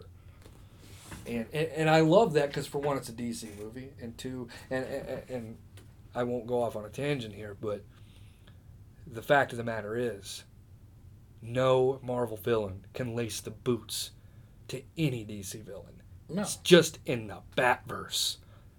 Yeah. Think about it. When you yeah. think villain in comic books, who do you think of? You think of the Joker. Joker, Riddler, Penguin. You think all those. Two-Face. But the fact of the matter is, when you think villains, the number one, I don't care if they're five years old, I don't care if they're fifty years old, the number one image that pops in your brain is the Joker. And all these little, you know, ten-year-old, you know, panty waifs walking around going, Thanos is number one. Wrong. Thanos is was a nobody ten years ago. Mm-hmm. The Joker's been a somebody since the th- late thirties. Yep. I mean, we were in World War Two when the Joker was coming up. Yep. You know? So, well, me and you both... I frazzled him with that rant, big time. Me and you are both huge horror fans. Oh, yeah. And obviously, Sid Haig passed away this year. Super sad. Very sad. Um, he was legitimately one of the nicest guys I ever met. Never met him, and I'm very, uh, very jealous of you. Um, as a matter of fact, if you see the blue, there's three oh yeah, photos. He's got okay. So he's got a plaque on the wall. Let me look at this real quick. So he they, signed it. Oh, so that's from twenty thirteen when you okay. went there. I didn't get to go to that. Okay. Okay, I had to work. Uh, my friends Tom and Dan went up there. They went up there. They met to meet Ace Frehley. Oh, okay. okay. It was Days of the Dead. Right. And Sid was up there. So, well, they knew I was a big, you know, fan guy, yeah. of the, you know, corpses, rejects. Films. Yeah. So, my buddy Dan runs into him. You know, talks to him in the lobby of the hotel before like the thing started. Yeah. You know. And talked to him for like twenty minutes or so, whatever. And he's like, yeah, I just, you know, set the table up, whatever. And so they go through, they meet Ace Frehley. And it must have been towards the end of the thing because I'm laying in bed. It's like eleven o'clock at night. And I just got off work, whatever, eleven thirty, something like that. And my phone rang, and it said it was Tom Rayburn, which is Dan's brother. And I'm like, what in the world are they doing calling me at eleven o'clock? You know right. what I mean? Yeah. So I answer my phone, and I hear the Captain Spaulding voice. Okay. And I'm like, what? So I start kind of getting, like, crappy because I'm thinking somebody jacked with me or something, right? And he, la- he does that laugh, you know, he does, you know, in the movie. And I'm like, he, and then I hear Tom grab the phone because you know who that is? I go, well, it sounds like Captain Spaulding. He goes, yeah, we're standing here right now with Sid Haig. It was actually him on the phone. It was actually him on the phone. He got back on the phone. He talked to me for like fifteen, twenty minutes on the phone. Seriously? Seriously. And they told him, like, you know, he couldn't go because of work, blah, blah. He's a big fan. Oh, awesome, he said, you know, and told him what I did for a living. Yeah. He said, I got a lot of respect for them guys. You know, he said some guy, you know, tried to put something together basically claiming to be him to try to rip people off for money, you know, that kind of crap. Yeah. And he was talking about how, you know, they helped him out and, you know, our line of work and stuff. And so I talked to him, you know, for fifteen, twenty minutes. Coolest thing ever, right? And then come Christmas time, they gave me that. They had it made with the date and stuff. And then that's him on the phone with me. That's oh, that's what that is. Yeah. Oh, okay. And that's him signing the picture, and then that's the picture he signed. That's wild. So, in two thousand and... what year was it? It says thirteen on the plaque. Well, yeah, that year. two thousand fifteen or sixteen, Days of the Dead came to Indy for, like, the, the first time. Uh-huh. And they advertised it, and the big thing was they were going to have Ric Flair. Oh, boy. Biggest Ric Flair fan, favorite wrestler of all time, told Nikki, she goes, we got to go. She goes, if you don't go, you'll regret it the rest of your life. You yeah. We got to go. We'll go. Go ahead and get my ticket. They're lined, like, literally outside and around the building for Ric Flair. For N H? For the N H. You know, this is a horror convention, right? Right. I mean, oh, they, yeah. I mean, there's Bill Moseley and Sid Haig and Kane Hodder and... Love uh, Kane Hodder. The... Uh, I think the twins from The Shining. Yep, I, I remember seeing uh, they were on it just last year. Like all, like there was just all these people. They have makeups, the special effects artists on there. And yeah, and and like they will sell so many tickets. Like I know Sid Haig, I don't know if it was that year or not. Actually wore his Spalding costume, did the pole paint. Oh, and everything. I should have went. But they only sold so many tickets to that. Right. You know what I mean? So we go up. Uh, there was a huge line for Sid. Sid is the only one in the entire place that would not charge you to get a picture taken with him. Yeah, I heard about that. What I heard Nate was charging like thirty bucks, right? Oh, dude, more than that. It cost me for a picture and an autographed eight by ten. It was eighty dollars. Get the get out of here! I swear to it. And they and they were lined all the way around the building. Sid would, you could go up and get a picture taken with him. Yeah. They wouldn't charge you nothing. You know what I mean? He'd, he'd talk to you, whatever. Um, now, if you wanted to buy an eight by ten, they were twenty bucks or right, something. Yeah. You know, just for the photo. Not that bad. And like he, that one right there? Yeah. I got okay. I got that one. And Devil's then, Rejects. Yeah. And then the first one's from the House of Thousand Corpses. Remember when he's getting robbed? Oh, yeah. That one right there. Yeah, the gas station. The, uh, the, the Where he has the ride.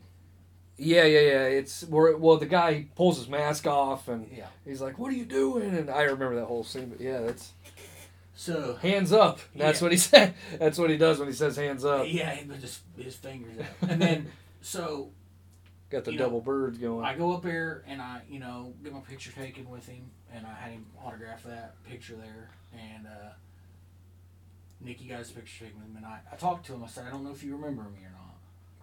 I said, but you called me from Chicago a few years ago. I told him, you know, my job. He goes, oh, yeah. Yeah, you, your, your friends, the big guys. You know, Dan's a big guy, long hair. He said, the Kiss tattoo. I was like, yeah. He remembered. I thought it was great. I mean, how many thousands of people? I bet the hair was standing up on your neck, wasn't it? Oh, yeah. Like, I mean, like, the convention. Like, how many conventions has he had upon thousands of people, sure. And he remembered that. I was like, that is freaking awesome. So... We get done. We get done meeting Sid, and then uh, we go over to Bill Moseley's table because the goal is is to get. I would like to get all three. I'd like to get. Gotta babies, get baby. Yep. And then if, obviously if I could get Rob Zombies too, just because obviously he's it's his creation. Uh, I just think that'd be cool. Um, but we go up and we're in line to meet Bill Moseley, and Bill Moseley is the most. He is the nicest guy. Celebrity-wise, I have ever met. Well, I see his interviews on YouTube, and he always seems very genuine. He is, and if you've seen him, you would not in a million years think that it's he's anybody famous. Right. Like, normal dude, blue jeans. Flannel, flannel shirt, short hair. Short hair, you know, beard. Um, So we go up, and I'm in line, you know, we're sitting there, we're just, you know, minding our P's and Q's and waiting to get up there, and these guys just kind of come butting through. They got a camera and a mic, you know, I don't know where they're from. Right. And they kind of butt in front of us, and they're like, hey, Bill, you know, blah, blah, blah, blah. And they're like, what would you do if this? And he's like, a fireman. And they're like, okay. And then they're like, well, what it, you know, what's your favorite movie? And he's like, fireman. And then they're like asking some random question that has absolutely nothing to do, and his answer was a fireman because he didn't want to talk to them. Right. He thought they were being jerks. They cut in front of everybody, and who are they? You know. Right. And so they walk off, and you know, I. That's a clever know, little tactic. Yeah. I like that. It's kind of like the um, Marshawn Lynch well, saying, "Yeah, yeah I'm just here so I won't get fined." Fine. Yeah. Yeah. But he's a fireman. That was his answer. And so. You know, we get Good for there, Bill. And he he apologized. I'm like, oh, you don't really apologize. You didn't do nothing. You right. know, them guys is the one did it. It wasn't nothing to do with you. Right. And, and he was real nice, soft spoken. I said, I think I said there's some days I w- kind of wished I'd have been a fireman. And he's like, well, what do you do? And I told him what I did, you know, and right. stuff and everything. And he's like, that's you know, it's cool. It's a noble noble profession, et cetera. You know, really really nice. Um, and I had he had some photos set out. I picked that one out there. Um, had him sign it, everything, and uh, you know, he would charge so much for a picture, you know, to autograph, whatever, and then they also, you could pay so much and get a photo with him. Well, at that point, I'd already spent, like, Ric Flair was like freaking eighty dollars, right? So at that point, I was like, you know, I don't spend no more money. So me and Nick get that autograph, and I go to walk away, and all of a sudden, I feel somebody pat me on the shoulder. I like, look back, and it was like his assistant. And she goes, hey, come here. So we walk back, and he uh, he gets up from the table where people lined up. He goes, I want to get a picture with you guys. He so asked you for a picture. He asked us for a picture. Right. So we stand there, we get like two, three pictures, and he does like this hand thing he does in one of the movies. Um, got the picture actually in the other room. Um, but and he gave me an eight by ten. T- Ten dollars back. What? He didn't even charge me the full price for the, because he was charging twenty bucks per picture. Right. An autograph. He gave me ten bucks back and gave me a, took a picture with us. He goes, I appreciate you and I appreciate what you guys do. That's crazy. And went back and sat down. I mean, it's not crazy. It, it is. But, crazy. But to experience it, it would have been but, crazy. Yeah. You know, to me, you know, and I and you know, I, I don't, I didn't bring, I don't typically bring up work or anything, but. You got a guy who plays people in a movie that is, he's typically a killer or some psychotic.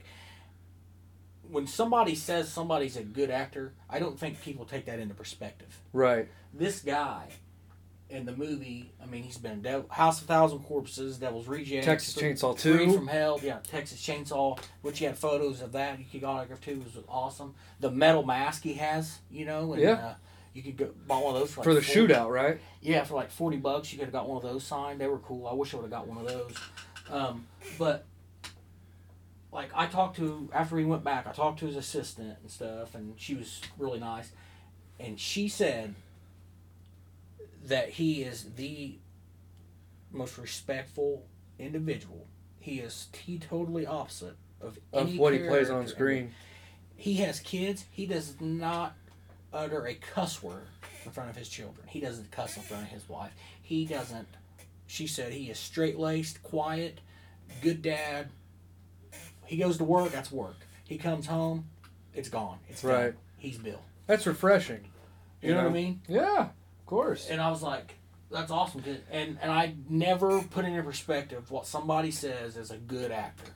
Well, uh, he is a good actor. He, he's amazing. Well, t- that's, that's why those movies did so well, because they're all amazing actors. Yeah. Even even uh, Sherry.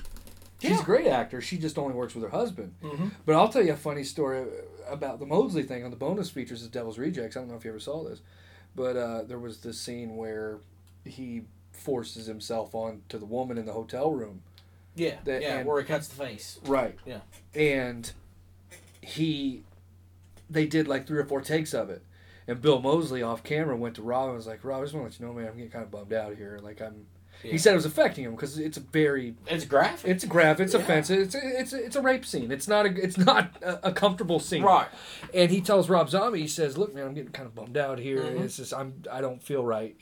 I know this is my job, but we're doing so many takes of this. I'm starting mm-hmm. to bother me." And uh, you know, he says that Rob Zombie said, "Look, art isn't always pretty." And Bill Moseley kind of took that into consideration, but you telling me what you just told me now, and like it, it, that makes more sense now than it did when I first saw that. Yeah, and I love that story though about Bill. I'll tell you a really quick one about Sheamus. When I went to go meet Sheamus, oh, okay. I don't think I've ever told this story on the air. Was this uh, at like World of Wheels or something? No, this was we. It was on our honeymoon. Oh, in two thousand fourteen, we we we were going to Gatlinburg. Mm-hmm. Okay, we were going to stay in Pigeon Forge cabin, you know, spend the days in Gatlinburg drinking and stuff like that. And uh, we, uh, I had bought us tickets to Night of Champions in Nashville, Tennessee. And it just magically managed to be the same week because I bought those tickets before we had our wedding date. All right. That shows you how planned we were. And so I got the Night of Champions tickets, and, and I was like, look, Night of Champions is on Sunday, which is the day after our wedding. So we got home, left that next morning, drove to Nashville, but there was a signing at a um, Walden, no, no, not Walden, uh, what, what's the place? Barnes and Noble? Barnes and Noble. There was a signing with W W E superstar Sheamus. Mm-hmm. And I was like, Keith, let's go to that. I was like, it's only like twenty minutes out of the way. We'll grab a bite to eat, and we'll go over there and mm-hmm. talk, you know, big Sheamus, and we'll we'll, we'll drive to, to Bridgestone. Mm-hmm. Uh, and so we, we, we go, we get food, and then we go to, to uh, Wald, uh, Barnes and Noble. And the line, I, I was like, I, I had no idea that, like you said, there was lines out the door for these people. For some reason, in this day and age, I think that signings just aren't going to draw very big anymore. Right. Wow, was I wrong that day. Mm-hmm. We showed up at this Barnes and Noble, and it was like Bonnaroo out there. For Sheamus. He wasn't even that big at the time. Right. He was like the U S champion. Mm-hmm. Actually, he was the U S champion. So anyways, we get in line. We wait forever. Here's here's kind of what ties into the Moseley thing was, so Sheamus is sitting there at the table. Mm-hmm. And he's sitting there and he's signing autographs. Me and Keith, you know, we just got married the day before. Mm-hmm. And uh, we bought the, uh, in the store they had those WrestleMania thirty, uh, the commemorative uh Uh, thirty years of W W E. The book. The book. Yeah. And and so I bought one. It was like twenty bucks or whatever. And it was, it's really nice. I still got it. It's a really nice book. It's all gloss finished and, you know, matte covers. And uh, they said, you know, he'll sign it. And, and the rule was he would sign two things. He would sign up to two things. And uh, so people took all kinds of stuff, Pop Dolls. But anyway, so we yeah. waited like for, I mean, forever, Will. I was like, dude, I like Sheamus, but I'm about to bail. Like, mm-hmm. it was getting that bad. But my God, was it like once we got up there, was it worth it? We get up there, and I say, what's up, Sheamus, man? I was like, this is my wife, Keish, you know, my name's Justin. And he was like, well, it's great to meet you guys, you know. And he starts signing the book, and he was like, so where are you guys from? And I said, we're from Indiana. And he kind of looked up, and he was like, Indiana? And I was like, yeah. And I told him where we were from, and he was all like, did you drive all the way here to meet me? And I was like, well, yeah. But I didn't know, I didn't understand the question because I was nervous. Yeah. And I was like, yeah, man, we we love you. Like, you're awesome. I was like, you know. And he was like, and he kept, and he stared right at me. Yeah. He's a big guy. He's hu- huge. This guy is a monster. T V doesn't do justice to Sheamus, Cesaro, or Brock Lesnar. I learned that that night at Night of Champions. Cesaro and, and uh, Sheamus are two monster people. Brock Lesnar, though, it, it, he looks like somebody out of, like, uh, like, Like Sp- well, I was gonna say Thanos. Yeah, I was gonna say like three hundred. Yeah. He looks like one of the villains from three hundred. This dude comes out. I mean, he's got muscles in places that don't need to be there. Yeah. But anyways, he goes, "You guys drove all the way from Indiana to meet me?" I was like, "Yeah, man." And he was all like, "Hang on a minute." And he like whispers, and he gets his publicist. Mm-hmm. Comes over, and I was like, I look over at Keisha, and I kind of went like, "Ooh, yeah. Is he? Has he got something against Indiana people? He's gonna kick us out?" Not really, but she comes over and. He goes, he pulls out two tickets to Night of Champions. They were nosebleeders, mm-hmm. but they were two tickets. He goes, look, I, I can't, you can't be here, meet me, and not go to the show. He's like, I don't want you to have these tickets. I was like, no, no, no, we're going to the show. Mm-hmm. Like, we're going to that. And he was like, oh, he goes, I thought you meant you drove all the way from Indiana just to come to this signing. And I was like, no, we're on our honeymoon. And that's where it started. Mm-hmm. I said, we're on our honeymoon. We just wanted to come by here before we drove and got our hotel at the Holiday Inn next across from Bridgestone. He was like, oh. And he like wiped his forehead. He's like, dude, you guys have me worried, man. You know that accent yeah. he's got. And so he get, he gives the tickets back. He gets he, he says, let me have your book back. And he gave me the book, or I gave him the book, and he wrote "Congrats to the Newlyweds" and wrote some other stuff in there too, you know. And he was like, "What? What's his saying? Uh, Seamus' his big saying, fella, fella." He yeah. said, "He said, uh, he said, uh, uh, congrats to the newlyweds, uh, uh, fellas, or something like that." And I was like, "Wow!" I was like, "Thanks, man." He's like, "You want to get a picture?" And I was like, "Yeah." So we get a picture. We walk away. I'm not making this up. We walk away, and uh, uh, he goes, hey, hey, hey, hey. And he starts calling us back, and we yeah. kind of turn. And his publicist goes, no, we got to move along. He's like, no, no, no. These people drove from Indiana. And he's like, come over here. Comes over, gives me his belt. Gives me his belt. He doesn't give it to me. Right. He gives me his belt, and he says, hold that up, you know, over your head and get a picture. And so I held it up over my head, got the picture with him. Nice, nicest guy. Yeah. Gave me all kinds of, like, you know, free FaceTime and stuff with him. But, yeah, he was kind of awesome. Reminded me of that, but. Some of the people are so genuinely nice, but then you get, you know, some people that are just there to collect a quick paycheck and yeah. get out. But. I watched a documentary on Kane Hodder. Love him. Who obviously played Jason, not the original one. That was Ari Lehman. He played Jason uh, from, I think, New Blood to Goes to Hell, right? I think so. Yep. And then he obviously he played uh, and Hatchet, uh, Victor Leslie Crowley. Vernon, or Victor not Leslie Vernon. I'm thinking of something totally different. Victor Crowley. He played in all of them, and but he did not play Jason in Freddy versus Jason. Mm-hmm. I used to think that, and I never understood why he didn't get that part. But that's neither here nor there. But, but I watched that documentary. How bad he was burned up and about died and all this stuff. And back we were talking about how like Otis or Bill Moseley plays. Like the most like psychotic parts, but he's so nice. Right. Kane Hodder is the exact same way. They like, interviewed all these people, all these people that's worked with him and stuff. And the guy and girls and stuff that worked with him said that the guys that play the twisted, dark, sick parts are usually the nicest. Are the, the nicest guys yep. you can uh, ever work with. Yep. The guys that are the heroes, superheroes, are normally jerks. They're arrogant, cocky, you know, um, they're divas. They they want everything their way. If it's not their way. Well, look at they, Robert Downey Junior Yeah. Guy's and, a drama queen. And it was just odd to think that, you know. But, you know, he, and I seen, I didn't go and get an autograph and stuff. Yeah. But I did get to see, see Kane Hodder, said hi to him, walking by, you know. Like I said, at that point, I'd spent so much money. I was like, dude, we got to get out of here. But uh, if you haven't been to the Days of the Dead, man. I got to go. If you enjoy horror movies at all, it's just the cosplay costumes alone oh, that I'm people sure. dress up as are unbelievable. I'll t- you know what it is, Will? I'll tell you. The difference, you, you brought up superheroes, but I'll just tell you the difference between horror and everything. Horror is probably the most tight-knit community when it comes to fans. Mm-hmm. And the reason that I think these guys are so respectful to their fans is be, well, not only is there there's not a lot of money in horror. Right. There's not, unless you're an all-time icon. Mm-hmm. Like, I don't even know what Moseley and Haig's net worth is. It's probably not a lot. Mm-hmm. That's probably why they're doing the conventions. But at the same time, those conventions are filled with fans who, who eat, sleep, and breathe horror movies like us. Mm-hmm. You know, we, we live and die by the horror movies, no pun intended. I mean, it just it's such a tight-knit community, and I think that they knew that. You know, uh, Bill and Sid and all those guys, they know that these fans would give their... They'd take a bullet for them. Mm-hmm. And that's probably why, you know, was especially in your case, but, you know, it's... Yeah, I, I love that that... And I'm not saying it doesn't exist in other fan groups. Right. I mean, but the comic book people are insane people. Yeah.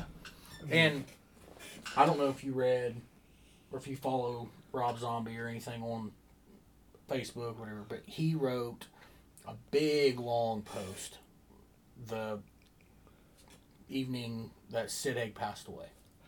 Was it the iPhone notepad or whatever that he wrote the message on and then posted it out? Or was it like an actual like... This was a typed out thing on Facebook. Okay. But it had... But he was talking about how Sid was really bad sick when they were shooting Three from Hell. Yeah. I don't know if you've seen Three from Hell yet. I have not.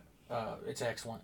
Um, it's this different because, but he was sick, obviously. Right. Um, he's in the movie, um, not long, but you when you see him, he just does not look. I mean, he looks like he weighs one hundred fifty pounds. I thought he looked rough in Halloween. Yeah. When he was the great uh, the groundskeeper.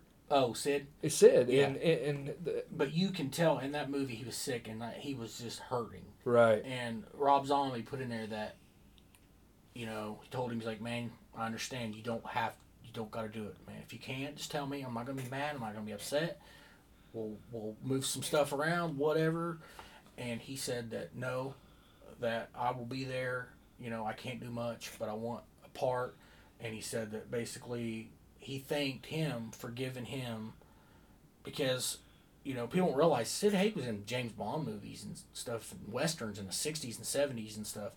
And he was a henchman in the original Batman series. Yeah, he was. He was yeah. a henchman, and he, you know, and he just kind of fell off, like nobody wanted anything to do with him anymore. And Rob Zombie calls him out of the blue. He's like, "Hey, man, I'm making this horror movie, and I and I don't think he'd even ever been in a horror movie."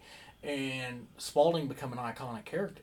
Yeah, I mean, you think horror movies now. You got Jason, you got Freddy, you got you know Michael Ghostface, Ghostface, uh, dude, you got Jigsaw, and and you got Sid Haig, Spalding, Spalding, dude, yeah. with the hat and everything. To be fair, the trio, yeah, that trio is are are an iconic trio. And he, like he said, he credited Rob Zombie for giving him a resurgence. And yeah. He made, like you said, their net their net worth probably not that much. Right. But them guys go, like you said, fans are diehard. Mm-hmm. He goes to these conventions. He charges twenty bucks a, a picture with an autograph. You know, most fans can afford twenty bucks with an autograph. Sure. Right. And and like I said, the ones that can't, he still takes a picture with them. Mm-hmm. Only one there that did it. But think about it. He probably sold a thousand pictures. twenty dollars a pop. He probably made good money off of it. Yeah. And no he doubt. Did, you know, and he probably did eight or ten of those conventions a year. But yeah. he was thanking Rob for that because he gave him that chance. And to be fair, even if he wasn't doing those conventions, he was probably living comfortably. I'm not saying he could just go out and buy a right. Porsche or something like that. But he was living at his house and he didn't have to worry about money. Right. But, you know, it, it kind of, uh, you know, obviously... my favorite band is pretty much Queen. I mean, I love Queen, mm-hmm. Metallica, and all that. I would guess Breaking Benjamin, but, but well, Benjamin, it, it, it's morphed over time. It's a, like I said, it's a, it's a friggin' revolving door. Mm-hmm. I can listen to Benjamin, but Queen, it's the Freddie Mercury effect. I'm not saying I'm comparing Sid Haig to Freddie Mercury, but mm-hmm. when Mercury, did you ever watch Bohemian Rhapsody? Absolutely, it's amazing. It film. was very good. It's amazing. Um, Probably top five films this year. Oh, I, no doubt. It well, it well, it was last year though. It was two thousand eighteen. Oh, wow. This year went by so fast. It yeah. felt like that, but it, Bohemian Rhapsody cleaned up at the Oscars. Won like five of them. Mm-hmm. But if you remember in the film when he when he contracts uh, uh, AIDS mm-hmm. and he has the meeting with Brian and and, and mm-hmm. uh, you, you know, and he's walking down that hallway after he leaves the doctor. And, and then he has the meeting with the guys and they talk about, you know, he says I I got it. I'm infected with it. And they knew what it was. Because they knew he was gay, mm-hmm. you know. And he never came out with it till the end. Right. But he he he knew that he was having trouble with his voice because he was sick. But my point is, in comparison to Sid Haig, he, he said he wanted to spend what little time he had left making music. So it's kind of like Sid. He, it's like, yeah, he's sick. He knows he's not doing well. But mm-hmm. he still wants to do what made him who he mm-hmm. is. You know, if that makes sense. You know, Freddie, yeah. he didn't want to live out his life in a hospital bed. He wanted to continue making music because right. that's what that's who he is, right. and that's who Sid was. Yeah, Sid and was, he and he was so bad. I mean, so bad off. Like he did the laugh, iconic, right? And then you could tell his pain, and it was sad. Right. And he was so small, it was sad, and he was in the movie maybe ten minutes. Really, that's it. And right, you know, I won't spoil it, but like right towards the beginning. But it just, but that shows that, you know, that dedication that he had, one for the fans, two to Rob Zombie, you know, thank you for giving me that. Yeah. That, you know, that bringing me back when nobody else was calling me about a, a part or picking me for a part or whatever. Yeah. And Rob actually, when he came up with the character, that's who he had in mind. Well, that's what he says. He always writes for who he has in mind.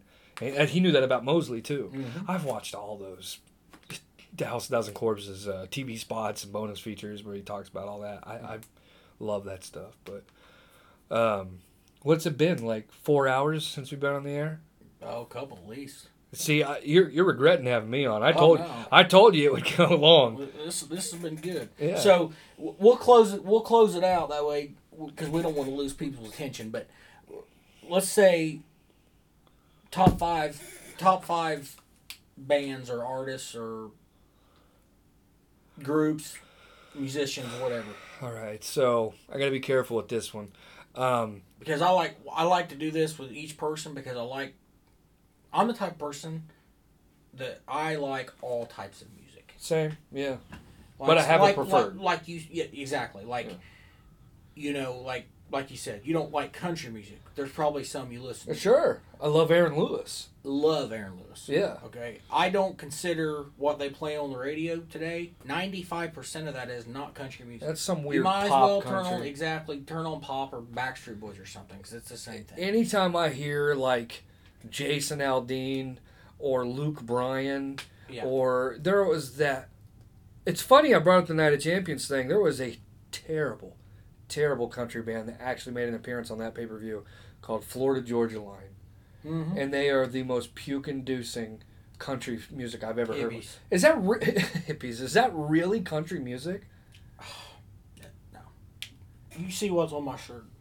Hank Williams Junior Oh yeah, that that's true country. Are you a Garth guy, too? I do like Garth Brooks. I've never seen Garth Brooks live. Um, I wish I would have went last time, but I didn't do the uh, financials. But um, I've seen Hank three or four times, and it, it's awesome. Keish went and saw Garth at, uh, what do they call it now? I don't even know. Ruoff? What's it called? Verizon, uh, Deer Creek. We'll no, call it Deer Creek. It's, it used to. No, no, no, not there. This was at uh, uh, Conseco. Conseco. Okay. What do they call it? Maker's Life now, maybe. It see, I thought it was Maker's Life, but somebody said it's something else now, so I don't know. Maybe it is. I don't we'll know. We'll just call it Banker's we'll, Life. We'll, I call it Conseco. We'll call it Conseco. I will never not call it Conseco. Banker's Life can piss off. I, I won't call it anything Conseco. But she went and saw Garth at Conseco two years ago with her brother, with with her brother and his girlfriend. And I think her mom went too. And she said it was awesome. Oh, yeah. She said it was a bang-up show. Like, it was just, it was it was clean. It it, it flowed. Because, you know, sometimes you go see somebody, they talk ten minutes in between each song. It is the most annoying thing in the world when bands do that. I want to hear I want to hear you play, bang, bang, bang. Maybe, have, you know, come in between, say something for about five minutes. Then I want you to finish it out strong. You know, I don't want you dilly-dallying. One of the worst bands I've ever seen live. And I, you like Staind, right? Love them. They are one of the worst bands I've ever seen live. Really? Staind and Disturbed are two of the worst bands I've ever seen live. I've never seen Staind live. I've seen Aaron Lewis multiple times by himself. I've seen Staind live twice for ten minutes. They headlined both shows that we saw, Mayday and X-Fest or something like that. Uh-huh. Both times, Will, when they opened up, we left. And it wasn't because they were bad. It, it, they, but they weren't good enough to keep us from not battling the traffic. Ah. We just left. Now, Disturbed, on the other hand, I like Disturbed. They're okay. You're not going to catch me, you know, tattooing their logo on me. Right. I've seen them live three times. We've left early on both of them, on two of them out of the three. Now, I saw them at the Free Ozfest like eleven or twelve years ago. They headlined with System of a Down, who sucks equally, by the way. Yeah. I know a lot of people like System of a Down. They're terrible live. I cannot remember the guy, their lead singer's name. It's something. Oh, it's Serj Tankian? Serj. He did a song with Tech Nine, the rapper. Is actually pretty unique. I'm sure uh, Serj is very good. I'm not. He wasn't even the bad part of the show. It was that whiny guy on the guitar. Mm-hmm. He, I, I, I just wanted to run up and punch him right between his eyes. He was annoying me so bad because they played that song. It's not a bad song. What was the song about the Iraq War? The B Y O B or something like that, right? I think so. They played that song, and I have never wanted to jump the gate and beat someone to a living pulp like I did that guy. He was the whiniest dude I've ever heard on a microphone. I just wanted to grab him by the throat and just, shut up. I mean, it was so annoying. But, all right, top five. I got to go. I'm wearing a Queen shirt right now. Got to go Queen. Got to go Led Zeppelin. Mm-hmm. Uh, I got to go Breaking Benjamin. Mm-hmm. I got to go Metallica. And I got to go... Uh, I love Megadeth, mm-hmm. okay? They Megadeth has aged like wine. When I say that, it's because they've always stuck true to their roots. Yeah. I love Metallica. Metallica's had, they've had some, uh, we'll call them faux pas throughout their career. Yeah. And I'm not even talking about Saint Anger. A lot of people don't like that album. I love that album. Yeah, I like it. I mean, I... You listen to Megadeth's first album, and you listen to their most recent album, Dystopia, which is arguably the heaviest record they've ever released. And he's in his fifties. Mm-hmm. But here's the thing. So I got Led Zeppelin, which is like classic rock. I don't consider Queen classic rock. That's just rock. Mm-hmm. Like Queen is just yeah. rock and roll. Uh, you know, Breaking Benjamin is like alternative metal, alternative rock, whatever you want to call it. Mm-hmm. And then Metallica is, it, it, by today's standards, it wouldn't necessarily be considered metal of what they do now. Which, I, I'll tell you, the album they just came out with, uh, what is it, Self-Destruct, uh, or what is it? What the hell is it called? Uh, they did Hardwired to Self-Destruct. Yeah. It is one of their heaviest records I've ever heard. Metallica? Yes. Yeah. Uh, but I still stand by my favorite Metallica album of all time will always be "And Justice for All." Yeah. It is just, anyways. It's awesome. So oh, I'm yeah. trying to think, who am I going to reserve that fifth slot for? You know, I'm trying. I just I try to think. I, I was talking the other day on the air, and I had thirty thousand plays for Led Zeppelin on my iTunes. Thirty thousand plays. Now, obviously, I'm not sitting there thirty thousand times and listening to the whole song. I probably right. fell asleep, or it's probably played, but it, it speaks volumes. Mm-hmm. That it's been, those songs have been played thirty thousand times, but I don't honestly. I don't. The fifth slot is confusing because I'm gonna say somebody right now. I'm gonna drive up the road. Somebody's gonna pop up on my Amazon Prime, and I'm gonna be like, you know, I'm gonna be like, damn it, I forgot. But it, it's important to know Alice in Chains. Absolutely, Lane Staley. Alice in Chains was such a pivotal part of my, like, high school years. Mm-hmm. I mean, dude, I listened to so much. That Unplugged on M T V, that Unbelievable! It's the oh, best Unplugged goodness. That's ever been. And listen, Nirvana, I love their Unplugged show. I love their Nevermind album. Anything else they've ever done to me is really not that great. And I know that's, that's going to trigger some people, but it's true. Yeah, and I... I have admiration for... I'm not a huge Nirvana fan. Never was. You know, even when I was younger, you know, respected him.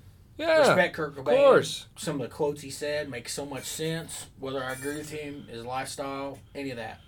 There's a lot of people I don't agree with. He was a drug addict. He was a drug addict. Yeah. I got family that's drug addicts. I understand that part. You know what I mean? Like, you mean, you know Jake died from it. Right. You know, I, I've lived through...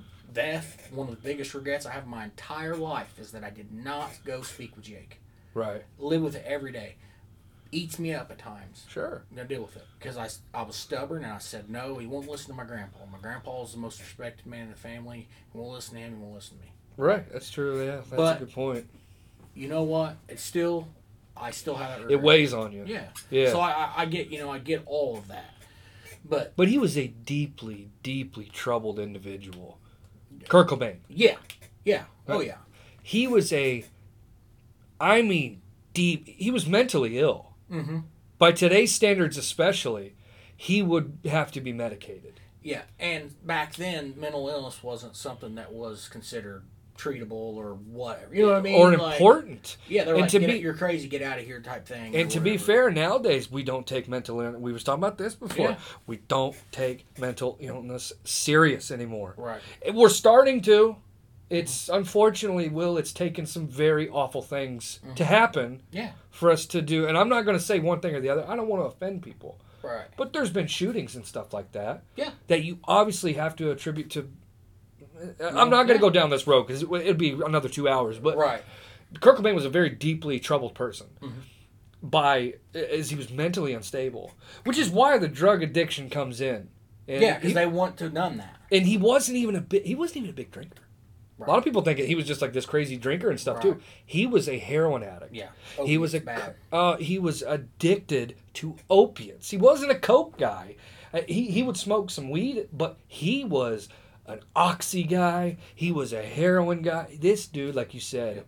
was an opiate vending machine. Mm. He loved his opiates, and obviously, we could have we could do another podcast another day and talk about how he really died. Right. Because I'm on the fence. I yep. always will be. There's a good documentary on it if you haven't seen it. Is it uh, on Netflix? Uh, it might be on Prime. Okay. I, I used to have Netflix. I, I ended up getting rid of it. We, we've seen like three of them. There's like one that's called like In Bloom. There's one called Kurt and Courtney, uh, which was made back in like ninety-six, ninety-seven. And then there's one that just came out on Netflix not that long ago, and it's about the, pro- the private investigator. That's the one I seen. Okay, so that one's amazing. Yeah, and Kurt and Courtney, I seen that one too. Well, uh, they just released Crime. I don't know if you see the, the saw the crime lab uh, of the shotgun that he mm. killed himself with, and they showed a picture of the shotgun. And I don't know, I'm not amazing knowledgeable with guns, right. but I mean this shotgun wheel was like this long, mm. and they're trying to say that he held this thing. That yeah. He wouldn't have been able to do it. He would have had to use his toe or foot, or right? Something. And, and or they could have had somebody right. else yeah. do it for him. I don't want to go down that road. That's a podcast right. for another day. But we should do one on that. We should. I think that would be a great discussion. I've had a good time doing this here. Um, so. He just like like I said, I'm not like I wasn't a diehard fan, but I respect that music, and yeah. I think that. Them, Alice in Chains, they they brought out like the they brought out from glam rock to the grunge, right? Oh yeah. To te- they went they took the teased hair and the and the skin tight jeans and the leather and all that stuff. I'm not disrespecting. I like some of those guys, man. Sure. Poison was my first concert I ever seen with Dokken and Sebastian Dokken Bach. Is the oh Dokken. You know they played the song from Nightmare on Elm Street three. Oh yeah, Dream all, Warriors. Yeah, Dream Warriors. Um, You know, I, I was, and I've seen a lot of glam bands. My buddy Dan's huge, huge eighties guy. You know, right. loves Kiss. Seen Kiss like four or five times with him. Um, you know, stuff like that. And so I, I like that music, but they brought that away. Yeah, you know what I mean. They evolved yeah. into their style, their way, uh, that grunge. That's to where bands like Nirvana, and I'm not crapping on Nirvana. Right. They followed that that Mudhoney. That, um, what was the other big, uh, um, Sonic Youth? Mm-hmm. That, that, that, they became the cookie cutters, basically what I'm saying, the cookie cutter grunge style. Yeah. That's where Alice in Chains, you know, you listen to their first record with, you know, We Die Young and Man in the Box and stuff. Uh-huh. It's not even, to me, that's not even grunge in it's a not. sense. It's just metal slash rock. It's, yeah, it's heavy rock with like not screaming, which is like funny because I used to hate screaming and, and metal and stuff, and that's why I worship bands like Benjamin and Alice in Chains and stuff because they had the they had the crunch, which is what I wanted to hear, but I could understand them too. But obviously, I took the you know I went Sith full Sith and was like I I, I need metal, mm-hmm. but um, Alice in Chains the, the morphing from Facelift to Dirt, where Dirt is the epitome of grunge. Mm-hmm. That that album is so grungy, it, it'll make your head spin. Like everything from uh, Them Bones mm-hmm. to, uh, but then you have beauty songs like Down in a Hole. It's not grunge. Yeah. Nutshell. Nutshell. I mean, well, Nutshell was on uh, Jar of Fl- uh, Jar of Flies, yeah. but then you had songs like um, Junkhead.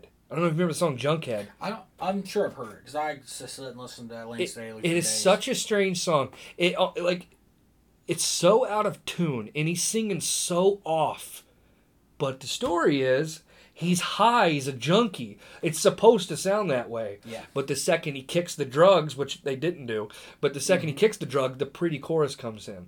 Just the whole album. But anyways, they went from that to, like you said, Jar of Flies, which was, it's the most hypnotizing album maybe I've ever listened to. Yeah. It, it, it, honestly, it kind of makes you feel like you're floating. Yeah. Well...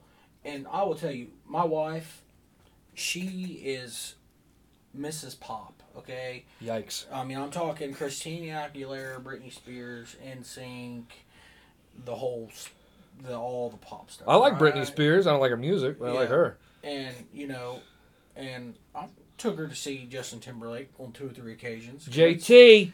And God, is an expensive concert, I'm going to tell you. Um... I got a newfound respect for him after seeing him live. I will say that. Hey.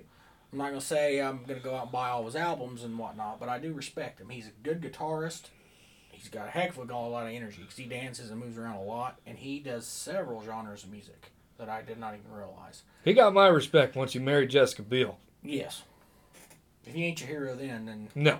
you're communist. But um,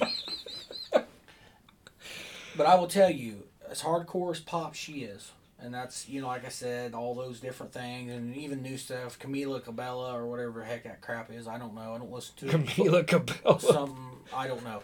But long story short, uh-huh. okay, when it comes to music, we're about two totally opposite. Sure.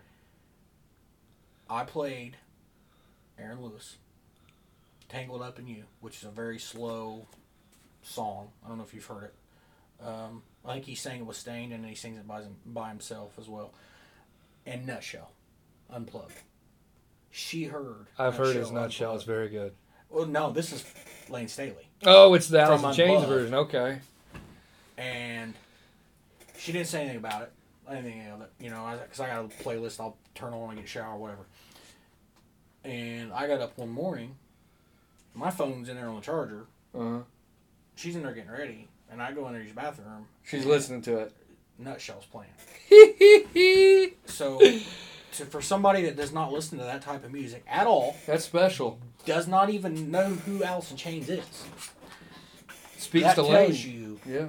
that that is a good song. That is a, I mean, that resonates to people that doesn't even hit that. Will, do you know how many times me and my wife have popped in the Unplugged D V D and watched it from start to finish, and it just felt like maybe ten minutes. I don't know if you've ever seen it. Oh yeah, I have. Absolutely. Okay, well, I it's, think, as a matter of fact, I think I have it somewhere. Well, it we got the D V D, which was the original D V D release. Came with and, the C D. And it's got it, it's it was the dual pack. Yeah. And it had it had the full album, but it actually has stuff you can't get nowadays because they don't even print it anymore. It's got some backstage stuff, but then they released it on Blu-ray. Hmm. And we bought the Blu-ray, and yes, there's a big difference. It looks gorgeous. It looks amazing. But that, if nobody has seen that Unplugged or heard it, whatever, it's on. It's for free on friggin' YouTube. Oh, yeah. You can go watch it on YouTube. It is just one of the best live concerts I've ever seen. Ever. And so sad because you can tell that he's messed up. And he's, he's on the brink troubled. Of yeah. death. You know what I mean? You can you can literally look at him and tell that dude's on the brink of death. And keep in mind, I believe that Unplugged was in nineteen ninety-six, and that Alice in Chains hadn't toured for two years. Yep. Because of abuse, mm-hmm. drug abuse. Yeah, you couldn't count on him at that it, point. He couldn't. Yeah, he couldn't write. He couldn't do anything. And I mean, in a, in a way, it was kind of like Queen when he came out for that Live Aid. Right. You know, it was kind of like his last hurrah. That kind was, of his swan song. Uh, that was kind of Lane Staley's, when they did Unplugged, that was kind of his. Yep. You know what I mean? Like, I don't know of any other big shows that he did after that. Yeah. Now, I may they, be wrong. There might have been some, but I don't know or can't I don't recall any. It. They may have done some shows in ninety-seven, but, you know, Staley died in two thousand two, I believe. And when they released, um, uh, what was uh, what, what was the orange C D? It was, uh, you know, where it had the jar and, like, the dude in the jar. Mm-hmm. Uh, I can't remember what it was called, but it had um, a song on there called uh, Get Born Again, mm-hmm. which is a big song, but it was recorded and released after he died. Oh. So it was, uh, what do they call that, posthumous or whatever? Yeah. So, but you even listen to that, and it's like it couldn't tour. He had to be in the studio. It's hard telling how many takes it took. But, you know. Right. That's sad. Yeah. You wonder, you wonder how long and how well he would have been, and how much good music would have been put out, because if he wasn't on drugs, mm-hmm. part of you wonders how he came, how they came up with the stuff if he wasn't on drugs. Right. If that makes it's sense. True. No, no, no. It's and that's it's not, a crutch. And then that's not an excuse. Pro- promoting, and it's not right. saying anybody should ever do it, because drugs are awful. I've seen destroy and, and what hell it's put me through just having family members that and, are addicts. And know? Listen, I get it. I get it. Trust me. You know I, what I mean? Oh, like, because you wonder, oh, like, yeah. how did he come up with that? Maybe it was the mental illness. It's you know what I mean? Or maybe it was the drugs. Or maybe he was clean when he wrote some of it. Maybe, you know, I learned the other day, I had no idea about this. You know, Elvis, king of rock and roll, made rock and roll, whatever they say. What okay, good, you know, I'm, I'm not a big Elvis guy. I respect him. Did what he did for music. He served in the military. I don't know if you know that. He got drafted. Yeah, yeah, yeah. I knew that. Right in a high mm-hmm. thing. Well, mm-hmm. his manager was highly, highly intelligent. He had the music him record a bunch of music because they were afraid when he went off, he'd be gone two years and came back and nobody cared about him anymore. Mm-hmm. So they had him record a bunch of hits. To release while he was gone. And release them every so often when he was gone. Mm-hmm. So he never went out of the limelight. Now, he wouldn't couldn't perform live, obviously, because he was, you know, over in Germany or wherever he was stationed. But I thought that was, you know, awesome. Yeah. So... yeah, I mean, maybe he, you know, maybe he, you know, wrote that stuff. Wasn't he? Was it? Was he Korean War? No, Vietnam, I think. Vietnam, but he didn't go to Vietnam. He was in like Germany or something. Okay. Yeah. Um, I was, you know, it's it's a it's a vulner to, to the the drug thing. It's a vulnerability thing. Mm-hmm. It's a it's a comfort zone thing, and I'm not proud to admit this. And I know the mic's mm-hmm. on, but I'm trust me, I, I'm not proud to admit this, but. I'll get. I'll tell you, and I'm not. I'm not a celebrity. I'm not trying to put myself on anybody's level. I'm just yeah. giving a small, very minute example. Yeah. When I first started doing shows with Joe, I I felt like I was out of my league. Mm-hmm. He was ten times funnier than I was, and the people on the call were so much more comfortable and everything. So I would drink a beer or two, mm-hmm. and to loosen me up, make me feel not afraid to bump in and say a line here or say a line there, and it became a crutch. Yeah. Where every weekend I was all like, I'm not coming on that call or on that show mm-hmm. until I pound two, three beers. And, and it never became a problem per right. se. Like I never developed, I don't have a drinking problem. I can go months without drinking. Mm-hmm. Don't bother me none. I can have a day where I, I go off on, you know, I can have a day. Right. Um, but it became a thing where I started realizing like, you know, I'm not, I don't really need it anymore. Like I've become comfort, mm-hmm. comfortable without it, but I was still doing it. Yeah. So I can understand where I'm doing a radio show with somebody to about six, seven hundred people at the time. You compare that to Lane Staley, who on a nightly basis is performing in front of thousands, twenty, thirty thousand stadiums, and he feels uncomfortable, he feels vulnerable. Think about the difference there. Mm-hmm. I mean, look at it. It still exists today. Look at friggin', uh, what's her name? Uh, um, Amy Winehouse. Amy Winehouse, she, she uh, uh, Mac Miller recently. Mac Miller, uh, what's uh, Dolores O'Riordan or whatever of the Cranberries? Yeah, yeah. I mean, uh, you, you think of all these guys, and by the way, huge Cranberries fan. Have you heard Bad Wolves Zombie? I've heard Bad Wolves version of Zombie. And it was good. And it was surprising. I it was, was very, very surprising. And as a matter of fact, I don't know if you know this or not, but Dolores was supposed to sing on that. Hmm. And uh, they actually were communicating, and she had sent him a voicemail, and she was supposed to come in that next day to help record it. She died. Yeah, so, but she got, have you seen the music video to that? Uh, Bad Wolves? Yeah, the, to, to the zombie cover. There was. I, I Amazon Music, everything. The original a zombie from the Cranberries, you know, she's dressed up in the gold body paint, and she's got like the the chink armor. The what are they? What, you know, like, like Scott Steiner. Wore. Yeah, yeah, yeah, yeah. Metal. Yeah. So she's got that on, and but she is like that. Chain, yeah.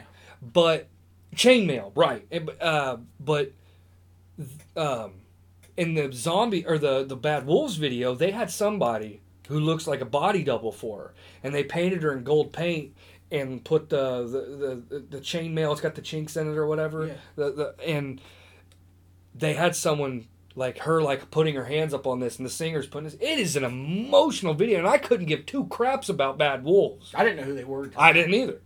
But the Cranberries, I love. Mm-hmm. But it was an emotional video because I mean, she was probably she was supposed to probably be in that video. Oh yeah. And she died. Yeah. But yeah, it, there's a lot of music. It's not like it just happened in the nineties with Kurt and Lane and mm-hmm. all these people. It's still happening. Mm-hmm. It's still happening, the drug overdoses and stuff like Prince, that. Prince. Prince. Michael Jackson. Like him, don't like him, doesn't matter. The, I mean, biggest, two of the biggest stars in, we'll probably ever see in our generation. Oh, yeah. I mean, Ma- Michael Jackson, you know, regardless what you think about him, mm-hmm. he is the king of pop. He's a bit of a kid toucher, but he is yes. the king of pop. Yeah. Um, but, you know, it's like, it, it's disappointing, but... I didn't understand it as much when I was younger, but now I understand it. Why why these guys do die off with drug overdose. You know, people are like, oh, they're famous. They got millions. Why are you doing that? Think about it for two seconds. You know, let, let's let's not just completely be like, oh, they got all the money in the world. Why, they shouldn't have any problems. Mm-hmm. That's not how that works. dude, the majority of that stuff really happened to the upper class. Yeah. More richer people commit suicide than you would think. Yep. Now, if me and you got rich tomorrow, I think we'll be all right because we've yeah. lived a middle class life. Right. We know what. Yeah. And it's or I even mean, a lower class. I, I've always said, I mean, you can make a million dollars a year, but if you've got two million dollars in debt, dude, you're broke. Right. You know what I mean? It, it's it, it, debt's not how much. It it doesn't matter, matter how much money you make. It's how you spend. If you got five million dollars tomorrow, if you if you hit a five million dollar like whatever jackpot or something, right? Or not even five million. You you win whatever the hell it was like what a year ago. It's like, what, five hundred fifty, six hundred million dollars? It's like the highest yeah. it's ever been. You hit that. Regardless, whatever the tax ends up being, half of that, three hundred million dollars. What do you do?